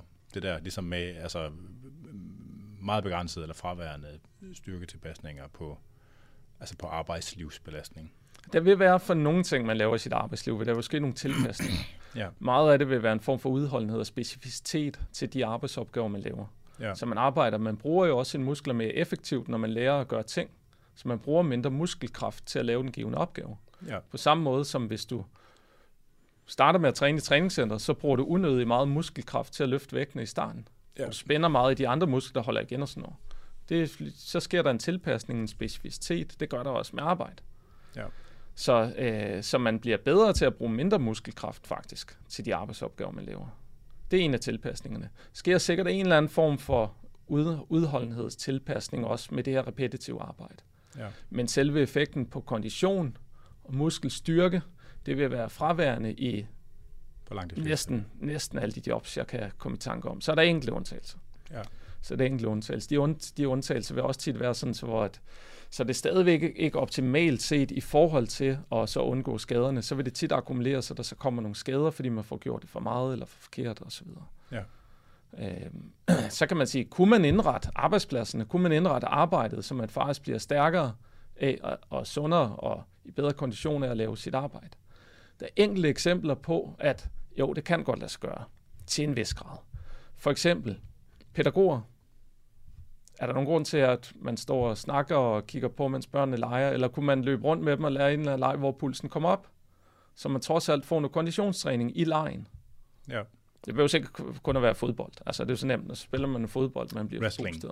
Wrestling. Man Yes. kan wrestle med børnene, så kan man tage klare to eller tre i virkeligheden af gangen, ikke? ja. I stedet for kun Og så kravle op på taget, og så elbow droppene for poolet. Ja, lige præcis, ikke? Ja, lige præcis. Eller løfte dem op over hovedet, Ja. ja. så har man lidt styrke, skulderpres, Og så smide smid den. ondt i nakken, og så hen i en tandkasse. Ja. Øh, det var ikke nogen praktiske råd, der blev givet videre til lytterne her, skal vi lige sige, for god skyld. Så det var mere Anders' som min fantasi. Der. Jeg, skal, jeg, står jeg står til ansvar for det hele. Du skal, Ja. ja. behøver ikke, øh, det behøver ikke tage forbehold på Åh, oh, glimrende, glimrende. Jamen, så har Så jeg meget mere, jeg gerne vil sige. Øh, Men det kan man godt forestille sig i, i andre sammenhæng også. Ja. Der var et forskningsprojekt, jeg gerne ville lave for mere end 10 år siden, øh, hvor at jeg gerne ville have øh, medarbejderne på plejehjem til at træne sammen med de ældre styrketræning. Ja. Simpelthen sætte de ældre op i en benpresmaskine, og så indimellem, de skal have nogle pauser imellem, så selv lave noget styrketræning. Så udnytte tiden på den måde. Men hvis vi tænker, jeg fik aldrig lavet det der projekt. Uh, hvis vi tænker det her med, kan vi tænke sundhed ind i arbejdet? Det kan vi måske i nogle arbejdsopgaver, og andre, hvor det er svært. Men man skal ikke uh, lade sig skræmme af det, eller sige, det kan slet ikke lade sig gøre. Nogle gange skal man jo tænke lidt kreativt. Ja. Øh, hvordan kan vi indrette arbejdet? For nogle jobgrupper handler det måske om, øh, nej, jeg kan ikke stå og løfte den der murspand 10 gange i træk, fordi det er uhandigt, og den er langt væk fra kroppen, og jeg får ondt i ryggen af det, eller det, er ikke, det dur bare ikke, eller der er ikke ordentligt greb på den. Men så er vi måske nødt til at gå fra tre gange om ugen, af 10 minutter, 20 minutter, lige at styrketræne musklerne. Så have en aktiv pause, i stedet for det en, vi skal jo alle sammen have nogle pauser i løbet af arbejdsdagen, specielt også der akademikere. Vi kan godt lide at stå ved kaffeautomaten og snakke lidt og udveksle idéer, filosofere. Altså man kan faktisk godt drikke kaffe, mens man squatter. Har du tænkt over det? Kan man det? Kan man godt. Har du prøvet det? Har yes. det, det har jeg ikke prøvet. Det er jeg nødt til at prøve i mit Hvis liv. du har sådan et oprejst øh, og sådan en high bar squat, det kan sagtens også gøre. Så kan ja, man, uh... oh, det, det skal jeg prøve. Er det med et langt sugerør, eller? Nej, nej, bare man kan hoppe i den ene hånd. Du behøver sgu den ene hånd til holde stangen, oh, så okay. det. Ja, ja, okay. Hvis det er high bar, altså, så kan man godt. Ja, okay. Smart. Og hvis man har nok traps, det er den til at lægge på, selvfølgelig, det er også en ting. Men, uh... Smart, det skal, det skal prøves. det, jeg vil gerne lige se et billede af dig gøre det først. Eller ja, jeg har faktisk et på Instagram for lang tid siden, eller okay. en video. Ja, så... ja, den, den vil jeg lige finde. Men nogle gange er vi måske øh, nødt til at sige, okay, vi har brug for, øh, vi har brug for noget træning. Vi har brug for at kroppen stærkere, fordi vi ved, det, det, det er rigtig godt for sundheden, forebygge smerter, det lange, det sunde arbejdsliv og alt det her, kunne holde til at arbejde til en høj alder. Vi skal jo, folkepensionsalderen stiger, gradvist stigende. Øhm, og vi mister jo muskelstyrken med alderen, sådan er det jo. Så kan vi modvirke noget af det der tab ved at styrketræne, men selvfølgelig også for, for de unge, men også for, for, for de ældre. Øhm, så det er, rigtig, det er godt for alle. Mænd, kvinder, unge, gamle, om du er dansker, om du er afrikaner eller du er kineser, så er det rigtig godt at styrketræne og træne din krop. Selv for rødhåret. Også at få, selv for rødhåret. også at få konditionen op. Ja. Så træning er skide godt for helbredet. Det er også godt i et, i et arbejdslivssammenhæng, kan man sige. Ja. Så det er godt. Nogle gange kan vi måske få det ind som en arbejdsopgave. Er pædagogerne, der leger med børnene. Det kunne være de her på plejehjem, der træner med de ældre. Det, man kan tænke kreativt. Kunne man som kontormedarbejder have nogle walk-and-talk-møder, i stedet for at man hele tiden altid skal sidde ned? Øh, det er svært, når vi laver podcast, for så vil der være meget støj. Man men kan ellers... lave en, uh, ligesom Fuglendorf, de går jo rundt, og så har de sådan nogle bøjlemikrofoner på. Det ja. kan man godt, men det kræver bare noget det, det, det kræver bare, at man klipper det, fordi der vil man opleve, hvis man gør det, at når man går rundt udenfor, at øh, så nogle gange, så er der for meget støj, og så ja, er der okay. noget, der ikke fungerer. Men det kan man sagtens faktisk. Altså, de går jo rundt om søerne og optager. Så, ja. men, men der var et spørg- jeg, i virkeligheden så har jeg en kommentar til det der, ikke? Ja. fordi der er jo noget, altså og nu bevæger vi os, altså det cirkler jo meget om sådan noget fysiologisk optimering, jo, jo. Ikke? Altså hvor der er noget adfærdsmæssigt omkring det, fordi der er mange ting, man burde gøre, altså ja. nu burde i anførselstegn, fordi man bør ikke noget som helst, man gør, hvad fanden man har lyst til. Øhm, men hvor folk ikke får gjort det af forskellige årsager. Og det er jo typisk, fordi der er nogle kulturelle, psykosociale, whatever barriere. og der er noget omkring det der, ligesom der, lægger, der lægger mig meget på sende, fordi at det der med, hvorfor, hvorfor man ikke går ind i lejen, det er noget kulturelt. Ja. Det er noget kropskulturelt. Øh, som er, og det kan godt være måske, at man oplever en barriere for at deltage i en leg, fordi man ikke føler sig fysisk kompetent, man føler sig måske ikke stærk nok til at starte med, eller sådan noget. Ikke? Men, men der er virkelig, altså hvor mange voksne mennesker, de taber det der ligesom med at lave ting, altså sådan lave ting med kroppen for sjov skyld, bruge det som et legetøj, eller sådan, altså, øh, og, og der er jo et eller andet, når man bevæger sig, så laver egentlig vores hjerne nogle kemikalier, der gør, at man får, den, man får det godt i skallen. Ikke? Altså sådan, hvorfor jo. er det ikke, altså sådan, hvorfor er det blevet sådan en kulturting, at det er noget, man, det vælger man fra? Fordi, ej, jeg må ikke blive forpustet, jeg må ikke svede, jeg må ikke sådan, altså, fordi man er bange for, at folk tænker grimt om det. Altså sådan, og det, er, det går, at der er nogen, der tænker grimt om det, det ved jeg ikke, om de skulle skydes ved daggry. Altså sådan, men, altså, det, det, altså der er jo sådan en, en psykosocial, kulturel opgave, der ligger i det der, som, ja, hvordan, altså sådan, du ved, hvordan fanden tager man hul på det? Ja, det er et godt spørgsmål. Altså, det er rigtig nok, de fleste, når, når man så prøver at bevæge sig, prøver at træne, så føler man, at man har det godt. Der er også mange, der siger, at de har det ikke skide godt, når de lige gør det, men så i hvert fald bagefter. Man kan også have det modargument, at evolutionært set, så vi udviklet til at sidde stille. Fordi vi bliver helt evolutionært set, har vi været piske rundt til at bevæge os, når det har været nødvendigt. Og der har ligesom været en balance mellem, at vi skulle konservere energi. Og, Men det her med, at man laver neurotransmitter, der gør, at man bliver, man bliver glad i skallen, altså man får det godt. Ja. Det taler jo virkelig lidt imod det, ikke? Jo, men der, men der er to ting i det, ikke? fordi du får det godt, men der også, kan også være for mange mennesker nu ubehageligt ved at træne. Jo, men det er jo, det, det er jo også et eksponeringsspørgsmål, fordi mange mennesker, der oplever det ubehageligt, det er folk, der er understimuleret i lang tid. Ikke? Ja, muligvis. muligvis. Altså fordi, jeg har lavet meget til en-til-en træningsvejledning også, øh, med folk, der er forskellige steder i deres træningsliv, og, øh, og hvis ikke man er vant til at bevæge sig, man bevæger sig, så er det forbundet med et vist ubehag. Det kan være, at man ikke er vant til at være forpustet. Det kan være, at man får nogle, der er mange, der får nogle fuldstændig upassende smertesignaler ind fra periferien på forskellige måder. Ikke? De oplever, at ting gør ondt, selvom der ikke er nogen årsag til, at det gør ondt. Så siger man, hvad siger jeg til dem? Det er okay. Prøv bare lige at gøre det et par dage nu, og så forsvinder det. Ikke? Altså sådan, øh, og der oplever jeg ligesom, at det der med evnen til at kåbe med det ubehag, det er, altså, det er en lige så relevant og vigtig del af den gradvise eksponering, som træning skal være, som den fysiologiske eksponering, hvor man måler sæt og reps og belastning og sådan noget. Ikke?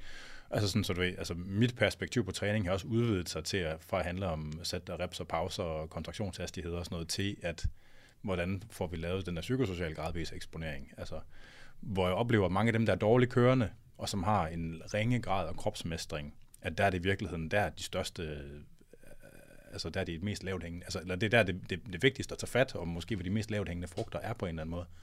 Ja, helt sikkert. Men der er Men, stadigvæk de her to modsatrettede kræfter. Der er en ubehag, og der er en ubehag. Ja. Men, og kommer man, hvordan kommer man over det? Gradvis eksponering, det synes jeg, at, at, det synes jeg, du har, jeg tror, du har meget ret i, en gradvis eksponering. Men hvordan får man med eksponeret bare eller første gang? Ja. Altså, den, er også, øh, den kan også være svær. Hvordan får man bidt det ned i nogle små nok mundrette ja. bidder, ikke? eller små nok bidder til, de bliver mundrette? Sådan til de hele taget bliver eksponeret. Fordi ja. ellers så vil der være nogen, der aldrig bliver eksponeret, fordi de ikke får taget det første skridt. Ja. Det er faktisk derfor, vi har taget, prøvet at tage det her ind på arbejdspladserne. Ja. I stedet for de her råd med, at folk skal gøre det i fritiden, og så ved vi godt, så det er dem, der i forvejen er sunde, der gør det. Vi har prøvet at tage det ind på arbejdspladsen netop af den der grund for, at øh, kan det være med til at mindske den sociale ulighed i sundhed.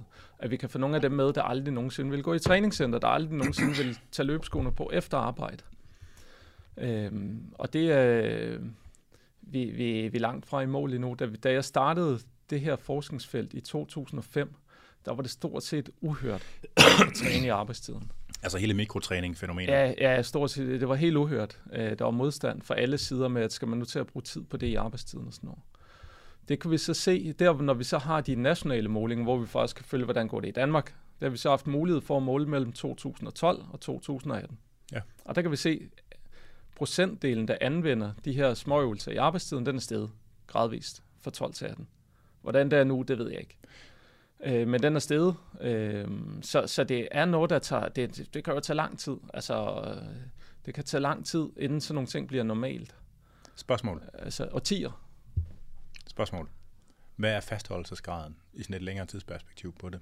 Altså fastholdelsesgraden i et længere tidsperspektiv er meget svært at måle i de forskningsprojekter, vi laver, fordi vi har jo som regel fondsmidler til at kunne lave et forsøg af 10 uger, 20 uger. Ja. Altså for eksempel, hvad sker der, når folk skifter arbejdsplads? Det er sådan noget, ja. jeg tænker, ikke? Ja. Altså. Der, der, der, der, tror jeg faktisk, øh, der tror jeg faktisk, der kan være nogle fordele ved det, at folk skifter arbejdsplads, fordi de tager jo så den her erfaring med, og de får måske fortalt det. Der er selvfølgelig også risiko for, at de stopper helt. Ja. Men det er der også, selvom de er på en arbejdsplads, hvor man gør det. Men det der med, at folk vandrer fra arbejdsplads til arbejdsplads, det tror jeg kan være en fordel. Og måske kan det være med til at udbrede det over tid. Nogle af de her ting. Nogle af de her øh, sunde øvelser, der kan gøre, at man får mindre ondt og ja. bedre kan holde sit arbejde. Men det er ikke noget, der kommer af sig selv. Nej, altså, altså jeg har... øh, det er det ikke. Altså fordi jeg, jeg kan ikke... Øh, jeg har ikke været med, altså sådan, jeg har aldrig været en helt store fan af det der mikrotræning. Sådan, altså ikke fan, altså sådan, ikke personligt, men sådan tvivl på, om det kan nå den, altså om det kan nå det, som der er intentionen med det, fordi øh, den ene ting er, at der, øh, og det, her, det er sådan en ting, jeg aldrig rigtig kunne finde noget videnskab på, øh, men det her fænomen med, at jo mere tilgængeligt noget er, jo sværere bliver det at gøre på en eller anden måde. Så hvis, det ligger, hvis, hvis du har en trænings whatever, maskine til at stå lige ved siden af sengen, så ender man med aldrig at få det brugt. Øh, det er den ene ting, og så bliver det sådan en kilde til dårlig samvittighed i stedet for. Sådan, altså det, det er der en dynamik af på en eller anden måde. Og den anden del af det er det her med, at træning bliver operationaliseret til at handle om noget, om en eller anden gevinst i stedet. Altså det bliver lidt, når, når man taler om mikrotræning, nu skal man lige hen og gøre det, der, der tager fem minutter, det bliver let til noget, hvor man ikke øh, hvor, det, hvor det bliver operationaliseret til at handle om en effekt, i stedet for at handle om øh, værdien og kvaliteten af selve aktiviteten i sig selv. Og, og der er jo, altså, og igen, når grund til at spørge om det der med fastholdelsesgrad, så er det jo at tit, at når ting bliver meget øh, resultatorienteret, at det ser ud til at korrelere med en dårligere fastholdelsesgrad, end hvis det er procesorienteret. Så hvordan, altså, jeg ved ikke, om mine bekymringer, de, øh, altså, nogle folk kan jo godt gøre noget, selvom det er 100% operationaliseret og 100% resultatorienteret, men mange mennesker vil have behov for, at aktiviteten skal bære det i sig selv på en eller anden måde. Så hvad er dine tanker om det? Jamen, det tror, jeg tror ikke, det ene udelukker det andet. Men jeg, jeg vil sige, at jeg er meget enig med dig i. Det bedste vil være, hvis det ligesom er glæden ved aktiviteten, der driver det, fordi det, at det er med til at fastholde det. Ligesom ja. folk, det synes det er sjovt at løbe ud og spille bold eller andet, så gør de det. De må næsten ikke holde dem tilbage. Nej. øh, det er ikke sikkert, det er sådan med, med, med småøvelser, eller stikker, eller håndvægtsøvelser for nakke skulder, hvor man kan næsten ikke holde folk tilbage. Mange af dem, der deltager i det, er med det specifikke formål, at de gerne vil have det bedre. De vil gerne have mindre ondt. Ja. I de, ja. randomiserede, de små randomiserede undersøgelser, vi har lavet. Det er derfor, de tilmelder sig. Vi vil gerne have mindre ondt, det sneer dem rigtig meget. Ja. Så det er mere at fjerne noget negativt, end det er at fremme noget positivt, kan man sige. Ikke? Øhm, det er at komme af med et problem. Så kan det godt være, at folk, når de så har mindre ondt, at så lægger de måske væk fra sig. Så gider de ikke lave de øvelser, eller de glemmer det, eller hvad ved jeg. Øhm, det er egentlig også okay, fordi vi har også fundet i, vi kigger i de her undersøgelser, hvad nu, når man stopper med at træne efter 10 uger, så kunne vi se, at smerterne faktisk blev nede cirka på et halvt, på halvdelen af det niveau i de efterfølgende 10 uger, sammenlignet med da de startede. Så, så man kan sige, at der er nogle langtidseffekter af træningen på smerten, øh, når vi specifikt snakker øh, træning i forhold til smerte. Det er klart, at muskelstyrken mister man relativt hurtigt, det ved vi fra andre almindelige træningsfysiologiske eksperimenter osv. Ja. Men på smerten kan der godt være nogle langtidseffekter. Så kan det være, at man skal i gang med at træne igen på et eller andet tidspunkt. De forsøger vi ikke lave. Nej. Med gentagende træningsperspektiver over tid, det har vi, de forsøg har vi simpelthen ikke lavet. Men den der, altså det, det, der har ført til smerten oprindeligt, som er sådan en, et slags tab af kalibrering af smertesansningen på en eller anden måde, det er jo også noget, der har taget lang tid til at indtræde til at starte med. Vel? Altså, så det giver vel mening, at det er sådan et meget gradvist skred, hvis det, hvis det kommer tilbage. Det, ja, ja, det vil jeg tro. Det vil jeg tro. Øh, det vil jeg tro. Og så sker der også nogle andre ting, som måske kan være med til at forklare, at man holder smerterne nede, men der begynder det også at blive mere fysiologisk. Vi har blandt andet mål med elektromyografi på nakke skuldermusklerne under en almindelig arbejdsdag hos folk, der arbejder på computer. Så kan man måle, hvor meget sidder folk og spænder i nakke skuldermusklen under arbejdet. Ja. Altså du ved, hvis, man, hvis EMG'et er helt slukket, slapper du af alle muskelfiber. Ja. Det er næsten umuligt. Ja. Men så vi kigger på, øh, så mål det, som man kalder for gaps, altså perioder, hvor EMG-aktiviteten er helt slukket, så kommer den igen. Hvor mange, det man kan kalde det mikropauser i musklen. Mm. Hvor mange mikropauser har musklen per minut? Dem ja. vil man gerne have mange af. Det er der, hvor musklen lige slapper helt af. De der mikropauser får man faktisk flere af efter 10 ugers styrketræning. Så musklen bliver bedre til at slappe af. Ja, ja. Så det er muligt, at det er med til at holde smerten ned på længere sigt. Så men der kommer sådan en bedre mind-muscle connection, kan man sige. Ikke? At øh, man fyrer ikke mere, flere signaler ned til musklen. Man beder ikke musklen om at kontrahere sig mere, end, end nødvendigt er. Nej, nej. Det, det er noget, der sker helt ubevidst. Det er jo ikke, fordi man bevidst sidder og tænker, nu skal jeg efter 10 års styrketræning, nu skal jeg forsøge at sidde og slappe af i musklerne. Nej, vi kan bare måle. Vi er simpelthen bedre til at sidde og slappe af i musklerne efter 10 års styrketræning. Ja. Øhm, har I, de, det har jo handlet meget om nakkeskulder ting, det der. Ja. Hvad med, hvis vi bevæger os ned i underkroppen, sådan hofte, knæ, øh, lænd, sådan ja, noget? Altså... Det, det, det har vi kigget på også. Øh, ryggen, øh, lænderyg kigger vi på i en undersøgelse, øh, og der hjælper det også. Øh, der hjælper det også øh, styrketræningen. Vi kan se, at specielt noget, som ikke er styrketræning, men vel en blanding af noget, ja, vel mere en slags udholdningstræning, kettlebell-træning. Ja. Kælbetræning er skide godt for lænderygsmerter. Det, det halverer faktisk lænderygsmerter på 10 uger. Det testede vi hos øh, laboranter, hvor det kun var øh, kælbæltræning, de lavede. Vi testede det hos sygeplejersker og sosuer, hvor kælbæl var en del eller? af træningen. Hvad for noget? Swings og snatches? Eller? Øh, kun øh, kun øh, swings. Okay. Snatches bliver for kompleks på en eller anden måde. Ja, ja, ja. De startede med bare dødløft, kælbællen. Ja. Og så begynder der to håndsving, og så et håndsving også, og så lidt variationer, sådan, og så en gradvis stigende vægt også. Og, ja. øhm, det hjalp ret godt på deres lænderygsmerter. Det er jo ikke uh, tung styrketræning, det er jo mere en, en form for muskeludholdenhedstræning, eller ja. det ligger sådan lidt mellem nogle lejre, ikke? Altså, ja. vi kunne, nej, det er ikke rigtigt, at det ikke er styrketræning. Det indirekte er det jo faktisk en form for styrketræning, for vi kunne se, at de faktisk blev stærkere i ryggen af det ja. blev lidt stærkere i ryggen. Men de fleste folk er, ikke optimalt, er, er jo også lidt stærkere. Ikke særlig stærke. Altså folk, der aldrig har lavet styrketræning, er jo bare notorisk ikke særlig stærke ja. over hofte og lænd. Ja. Altså, man, Ja. De blev øh. lidt stærkere i ryggen. Det er ikke sammenlignet med, hvis du laver reelt styrketræning for ryggen, men de fik faktisk ikke bedre kondition. Det havde vi, tro, vi havde troet, der var sådan en dobbelt-effekt ved kettlebell-træningen. De blev bedre kondition, blev stærkere. Blev lidt stærkere, blev ikke bedre kondition. Det var rigtig godt Men du har set Kenneth Jays arbejde med det der med det var Kenneth, og... Kenneth, der, det var Kenneth Special, dengang ja. vi lavede det. Ja. Øh, det var Kenneth Special. Okay. Øh, ja. Jeg mener, at jeg har læst flere gange, at... Vi publicerede det som en artikel også bagefter. Ja, ja, ja. ja. Jeg mener, at jeg har læst, at øh, altså 50 procent af landerygsmerter øh, i forbindelse med sådan erhvervsting øh, kan attribueres til øh, altså sådan noget arbejdsmiljø. Øh, passer det? Ikke sikker på, at det er så meget faktisk. Det tror jeg afhænger af, hvilken... Altså, der er rigtig meget genetik i det. Der er alder i det. Eller, der, eller noget. Ja. Sådan noget, ja. Altså, men, men der, hvor der, det, der vil, når er det skyldes arbejdet smerterne. Uh, vi kan også se, i, som en del af det her sund og sikker hele arbejdslivet, har også lavet, kigge på noget andet end sygefravær. Det er nemlig smerter, udvikling af smerter over en toårsperiode.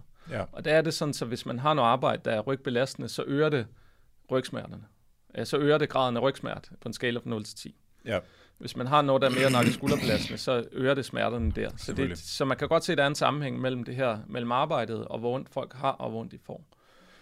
Der, hvor der er, så det er en ting. Så jo, arbejdet spiller ind i forhold til udviklingen af smerter. Der, hvor det spiller meget, meget ind, arbejdet i forhold til smerterne, det er håndteringen af smerterne. Fordi hvis du har ondt i ryggen, så er det meget, meget nemmere at håndtere det, hvis du har stillesiddende arbejde. Ja. Og så kan du lige rejse dig lidt op en gang imellem og bevæge dig, end hvis du skal gå og løfte og slide og slæbe hele dagen.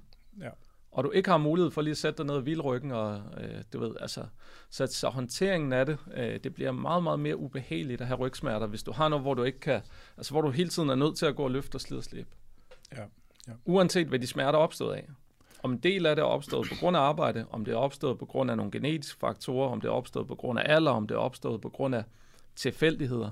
Ja. Altså, eller et eller andet det, så bliver det meget, meget svært at håndtere det, når man, når man har et fysisk, øh, fysisk kort arbejde. I, og der kan styrken også komme ind, skal jeg lige huske at sige, fordi der er klart, at hvis du så har en højere kapacitet, så, så vil den der 20 kilos kasse ikke føles som 20 kilo, når du blev 30% stærkere, så føles den lige pludselig kun som 16 kilo eller 17 kilo, eller uh, altså ja, ja, ja. føles lettere, ikke? Ja. For, for, altså, fordi de faggrupper, som du har beskrevet forskning for dig, det har jo ikke været folk, der sådan har været øh, altså sådan en hård fysisk belastning, altså dem, I har lavet træningsinterventionsstudier på? Nogle af dem, nogle af dem. Vi slagt, slagteriarbejder, vil jeg Nå, sige, ja, okay. det er hård, hård fysisk belastning. Men i hvilket omfang kan altså sådan rigtig træning øh, beskytte mod effekterne af sådan et arbejde? Altså rigtig træning, hvis du tænker, hvis du mener, definerer rigtig træning som det, man gør i et fitnesscenter. Eller 3-4 timers øh, ugenlig struktureret styrketræning. Ja, ja der, der, der er jeg helt sikker på, hvis du får folk til at gøre det, så får du en større effekt, end hvis du laver småøvelser. Grunden til, at vi har lavet det her med småøvelser, det får for mange med. Altså findes der nogen, der har lavet det i virkeligheden? Øhm, Eller findes der noget observationelt, hvor man, der gør, at man kan komme tættere på at besvare det spørgsmål? Ja, altså problemet er, at det bliver meget selekterede grupper, man får med, så det er svært at gøre generaliserbart. Men man ser ja, ja. gode effekter af undersøgelser, hvor man sætter folk til at lave hård træning. Også altså meget, meget træning, kan man sige. Ikke? Men det er så, det er så øh, studier af en afgrænset varighed? Og... Ja, og meget selekterede grupper. Og, ja. øh, det, det er svært at sætte det i en arbejdsmæssig kontekst. Det er også tit været Hvad er din fornemmelse, tager... hvis nu man skulle, sådan, skulle sige, hvad, altså, øh, skal strække det ud? Altså, hvis du har formentlig ja. en fornemmelse eller en ja, tanke ja. om det. Ja. Altså sådan. Jeg tror, sundhedseffekterne i forhold til, hvis vi snakker sundhed i forhold til det her med muskel-skeletbesvær, ondt i ryg, nakke, skulder osv., der tror jeg, du kan opnå i hvert fald to tredjedele af effekterne ved at lave de her korte træningspærs af 10 minutter, hvor du træner de specifikke muskler, du har brug for at træne, for det er dem, du skal være stærkere i for at kunne holde til dit arbejde. Ja. Der tror jeg, du kan opnå størstedelen af det. Ja. Øh, så er der garanteret en ekstra effekt af at virkelig lave målrettet, det som vi to kalder Rigtig træning. træning. Ja. ja. det er derfor, jeg kalder det andet for småøvelser. Ja. Men det er også, der er også noget pædagogisk i det, fordi man jo ikke skræmmer folk væk. Hvis du siger til folk ude på arbejdspladser, nu skal vi øh, lave styrketræning, så er der mange, der får nogle billeder i hovedet af, at du står med 200 kilo på nakken og laver en dyb squat. Og det er ikke det, vi snakker om, når det er de her småøvelser. Nej. Så man kan få mange flere til at være med, og så kan de trods alt få nogle af de fordele, der er ved at træne sine muskler, selvom det ikke er, at man ikke skal ud og være øh, styrkeløfter eller elite et eller andet. Ja. Så, men, men hvis jeg skal sådan trykke dig endnu mere på maven, altså hvor stor en beskyttelseseffekt, altså hvor meget, hvor, hvor mange procent af nedslidningseffekten af 20 års slagteriarbejde, eller 20 års øh, betonarbejdsmand, eller sådan noget, tror du, man kan beskytte sig mod ved at have en optimal sundhedsadfærd i forhold til det? Det er, det, det er, meget, det er et meget stort spørgsmål, for det er en undersøgelse, det er derfor, jeg trykker dig lidt på maven. Det er en undersøgelse, jeg ikke lavet. Men jeg vil sige, ud fra de tal, jeg kender fra vores egne undersøgelser, forskellige undersøgelser, så kan du ikke træne dig ud af et dårligt arbejdsmiljø. Du kan godt træne dig til at bedre kunne håndtere det. Øhm, det er ikke sikkert, at du bliver fri for alle dine helbredsproblemer, selvom du træner målrettet. Det er i hvert fald ikke det gennemsnittet, at tallene siger, når man laver undersøgelserne. Det er ikke sådan, at alle bliver smertefri. Alle bliver ligesom, da de var 18 år. Nej, nej. De, du ved, men, men folk får det bedre. Folk ja. får det bedre. Øh, og det synes jeg sådan set er det, er det vigtigste, så jeg synes ikke, at man kan sætte de to op mod hinanden. Det dårlige arbejdsmiljø mod træningen. Nej, det er ting, der skal sameksistere. Et godt arbejdsmiljø skal være et fundament, og, så, og træningen skal også sameksistere som en del af det. Ja, og, ja, ja. Altså, så, jeg, så skal jeg nok lade man trykke dig mere på maven. og så der, der er jo hele den her kompli- altså komplikation med socioøkonomiske ting, fordi at der er noget slagside på de hårdt fysisk belastede ja. erhverv, og, ja. øh, altså, så, som også hænger sammen med dårlige trivsel senere i livet, og sådan noget, som gør det det et kæmpe clusterfuck, sådan rent statistisk. Ja, altså, men det, er, det gør det, det, og det er svært at analysere, og det er svært at isolere enkelte effekter, fordi tingene ikke lever i isolation. Sammen. Det er, at man siger, at jeg undersøger den her, jeg undersøger effekten af tunge løft i arbejdet, alt andet lige, så jeg kontrollerer for de andre ting, men det er aldrig alt andet lige ting eksisterer i en kombination. Ja. Så man kan gøre det, man kigger på, og laver, du ser du clusterfuck, man kan lave nogle clusteranalyser. Det har jeg også ja. gjort i nogle af de her undersøgelser i sund og sikker hele arbejdslivet, og kigget på kommende, naturligt forekommende kombinationer af forskellige arbejdsbevægelser, det sat i forhold til udvikling af smerte. Ja. Og der kan man også se, at jo mere, flere kombinationer af alt muligt, man laver, jo værre er det faktisk. Så det er ligesom, det akkumulerer. Ja. Det akkumulerer alle de her belastninger. Som jo igen hænger sammen med det her med, at man stimulerer nogle muskler. Musklerne er jo ganske simple. Muskler, led, bindevæv. Og så skal de kunne restituere. Hvis du lægger rigtig stor, langvarig stimulation oveni, så er det ikke sikkert, man har mulighed for at restituere. Nej. Og hvis det samtidig bare er en stimulering, der gør dig træt, men ikke gør dig stærkere eller i bedre kondition, så får du bare hele tiden den her træthed, uden at du når at restituere fra det. Ja. Det tror jeg vil være, lade være din øh, sidste ord. Øh, jeg tror, vi skal komme nogenlunde omkring øh, det i den her omgang. Ja, det, jeg synes, vi kommer rigtig godt omkring. Øhm, ja, hvad hedder det? Øh, jamen, har du nogle ord på faldrebet? Nej, ikke andet det her. Jeg vil gerne øh, igen for, for, for lytterne her øh, understrege det her med, at man ikke kan træne sig ud af et, et godt, et, et dårligt arbejdsmiljø. Man skal huske, at det, det er noget, der skal sameksistere. Så, øh, så man kan ikke bare sige, så træner man sig ud af, at, øh, at, man, at man har mange dårlige øh, slid og slæb i arbejdet. Nej, man skal forsøge at, at forbedre begge dele, og de, de udelukker ikke hinanden. Nej, der er ikke noget arbejde, der er en dårlig eller dum værd. Nej, nej. Det, øh, ja, ja. Øh, fulde navn og affiliering og øh, hvad er din Twitter, OnlyFans og Arto-profil og sådan noget? Ja, ja, ja, ja, ja, ja.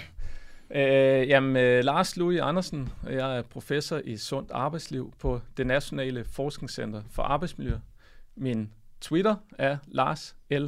Andersen, ud i et, uden mellemrum. Min LinkedIn er Lars L. Andersen, tror jeg også. Man kan egentlig bare google Lars L. Andersen, så kommer det op. Hele, alt sammen. Ja, og der er ikke andre Lars L. Andersen. Det er der måske, men jeg slår dem på Google. Man kan bare søge på Lars L på Google, så slår jeg garanteret også. Jeg tror, jeg slår Lars Lykke. Måske. Teste.